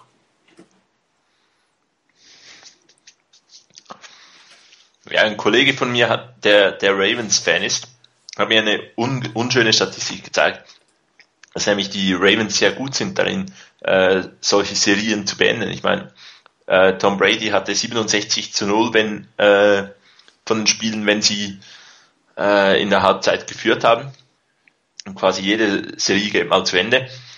Ähm, ich glaube aber nicht, dass die, äh, dass die 49er-Serie der Ungeschlagenheit in der Super Bowl zu Ende geht. Denn es ist zwar ein uralter Spruch, aber er stimmt halt schon ein Stück weit. Die Defense kann unglaublich wichtig sein im Championship Game. Ähm, da mal noch eine, eine Serie besser stoppen oder so, äh, kann ganz, ganz entscheidend sein. Und da, ist die 49ers Defense einfach ein Stück stärker diese Saison als diejenige der Ravens. Die Ravens haben mit Ray Lewis, Ed Reed ähm, und beispielsweise Sachs und Nata unglaublich gute Spieler, aber als Ganzes sind die, sind, denke ich, die Niners ein bisschen stärker und dürften das Spiel gewinnen. Ich glaube aber nicht, dass es unglaublich deutlich ein Sieg wird. Ähm, und je nachdem, wie sich das Spiel entwickelt, kann es entweder zum, eher zum Shootout werden oder eher zum, äh, zu einem unglaublich engen Spiel. Ähm, ich hoffe irgendwie auf so einen Touchdown-Vorsprung der Niners. Rainer. Also ich würde in der Aufzählung bei den Jungs in der Defense der, der Ravens einen Daniel Allaby nicht vergessen. Ähm, das ist einer, der ähm, vielleicht fast noch mehr Kopfzerbrechen bereiten könnte als ein Ray Lewis. Von dem, was er auf dem Feld im Moment zum Leisten in der Lage ist. Ein Ray Lewis ist für die für die Moral der Truppe und für das für die die Emotionen sicherlich extrem wichtig. Aber ein Allaby spielt habe ich den Eindruck, so was ich von ihm gesehen habe, von der Leistung her eigentlich fast besser als Ray Lewis im Moment. Ähm, den würde ich da auf keinen Fall vergessen. Der könnte einem Kopfzerbrechen bereiten. Ähm, nichtsdestotrotz, auch die Niners haben Serien beendet, wenn du gerade angesprochen hast, die Serie mit den mit den äh, Patriots, wie viel war es? 21 Spiele hintereinander zu Hause im Dezember nicht äh, verloren und dann haben sie gegen die Niners verloren. Also können die Niners auch. Ähm, von daher sicherlich keine große, äh, kein großer Unterschied. Ähm, klar ist natürlich, es gibt auch Leute, die sagen, ähm, die Ravens gewinnen ganz sicher, weil die Arbeitslosenquote in Baltimore niedriger ist als die in San Francisco und bei den letzten 25 Super Bowls war es, glaube ich, bei 20 Mal, bei 20 Austragungen so, dass das Team gewonnen hat, bei dem die Arbeitslosenquote niedriger war. Ähm, heißt aber auch im Umkehrschluss, fünfmal hat es nicht geklappt. Damit wäre es dann das sechste Mal. Wäre ja auch passend, weil die Niners dann ihren sechsten Titel holen würden. Ähm, von daher, ich bleibe bei dem Tipp, den ich vor der Saison abgegeben hatte und auf den ich dann auch erstmalig wirklich Geld gesetzt hatte. Die Niners werden gewinnen. Ich musste nicht auf, auf den Gegner tippen, äh, wer der Gegner ist. Ich musste nicht den Unterschied tippen. Für hier ähm, ich kann es mir nicht vorstellen, dass die, die Niners den Ravens wirklich weglaufen, wobei ich mir das sehr wünschen würde. Ähm, das mit dem Touchdown vor hatte jetzt äh, Chris schon genommen. Ähm, Wenn so ausgeht wie gegen die Falcons, bin ich sehr, sehr zufrieden. Wenn es noch knapper ist, bin ich auch zufrieden. Hauptsache am Schluss haben die Niners einen Punkt mehr. Tippen tue ich auf vier Punkte mehr. Ja, ähm, ich glaube, es gibt zwei Möglichkeiten eine knappe Niederlage für die 49ers oder aber ein, ein Sieg mit äh, zwei, zweistellig für die 49ers. Und äh, die 49ers sind für mich auf dem Papier und auf dem Feld im Moment das bessere Team. Und da kann es tausendmal das letzte Spiel von Ray Rice sein. Ray Gerade Lewis. Ray Lewis, um Gottes Willen, hallo, danke. Ray Lewis sein. Bitte. Äh, ein Spieler, der sich so unverschämt in den Vordergrund drängt und so wenig äh, seinem, seinem anderen Team äh, Gelegenheit gibt, auch zu scheinen, der äh, hat es meiner Meinung nach am Endeffekt nicht verdient, dieses Spiel zu gewinnen. Und ich glaube auch, dieser Last äh, Ride von Ray Lewis äh, wird die Ravens eher belasten, als dass er sie unterstützt. Eher, wenn man Verart Model gespielt hätte, den man ja immer noch schön als Sticker auf seinen Helm hat, aber den habe ich ein Sieg Art habe ich überhaupt noch nicht gehört. Das wäre, glaube ich, die größere Motivation gewesen für den verstorbenen Ex-Owner. Ähm, darum glaube ich, dass die 49ers das Spiel zweistellig gewinnen werden. Und äh, da tippe ich jetzt aber konservativ auf 10 Punkte. Lustig zu, zu dieser Story war noch, dass äh, Matt Burke, der Center der Ravens, der auch schon letzte Saison gesagt, dass er möglicherweise die Karriere beendet hat, er noch ein Jahr angehängt wurde, glaube ich, so ein bisschen, äh, nachdem Ray Lewis gesagt hat, ähm, dass er die Karriere beendet, auch gefragt, wie steht es denn um dich? Und die Antwort von Matt Burke war so nach dem Motto, er mache da sicherlich kein großes Ding draus. Ähm, er sei nicht derjenige, der äh, da mit großer Ankündigung abtritt. Er sei vielmehr der Typ Spieler, bei dem man Mitte der nächsten Saison dann sich irgendwann denkt, da war doch mal einer neben mir im Lockerroom, wo ist denn der jetzt? Also, naja, die, das große Abtreten von Ray Lewis. Mal schauen, ob es die extra Motivation ist oder ob es wirklich dann ein bisschen die Belastung wird. Ja, ich wünsche euch allen viel Spaß, wo immer ihr auch feiert. Rainer, du wirst im Hauptquartier sein. Jo. Chris haben wir ja schon gehört, du wirst, nee, haben wir nicht, haben wir im Vorgespräch gemacht. Du wirst genau. mit einem Freund gucken. Ähm, ich werde quasi das Member-Meeting Mitte hosten mit einem kleinen, aber feinen Kreis.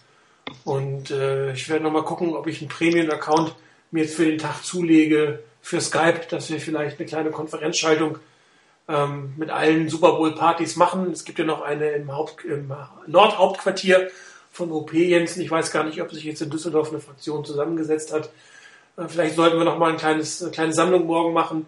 Äh, wer hostet, ob der vielleicht einen Skype-Account hat, einen Rechner hat, wäre ja schon lustig, wenn wir dort gemeinsam zumindest über die technischen Möglichkeiten miteinander kommunizieren könnten. Wie gesagt, ich gucke mal, ob ich für mindestens ein Tagesticket kriege für einen Premium-Account.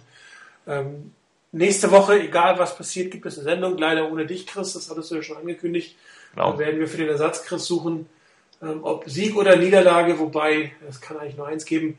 Ähm, wir hören uns nächste Woche. Ich wünsche euch ganz viel Spaß am Sonntag, viel Spaß beim Gucken, viel Spaß beim Essen, Quatschen und gemeinsam feiern. Und äh, vielen Dank euch beide für heute. Und wir hören uns nächsten Donnerstag. Ich glaube, eine Halbzeitshow lassen wir am äh, Sonntag, oder? Äh, ja. Ich denke auch. Alles klar. Macht's gut. Ciao. Ciao.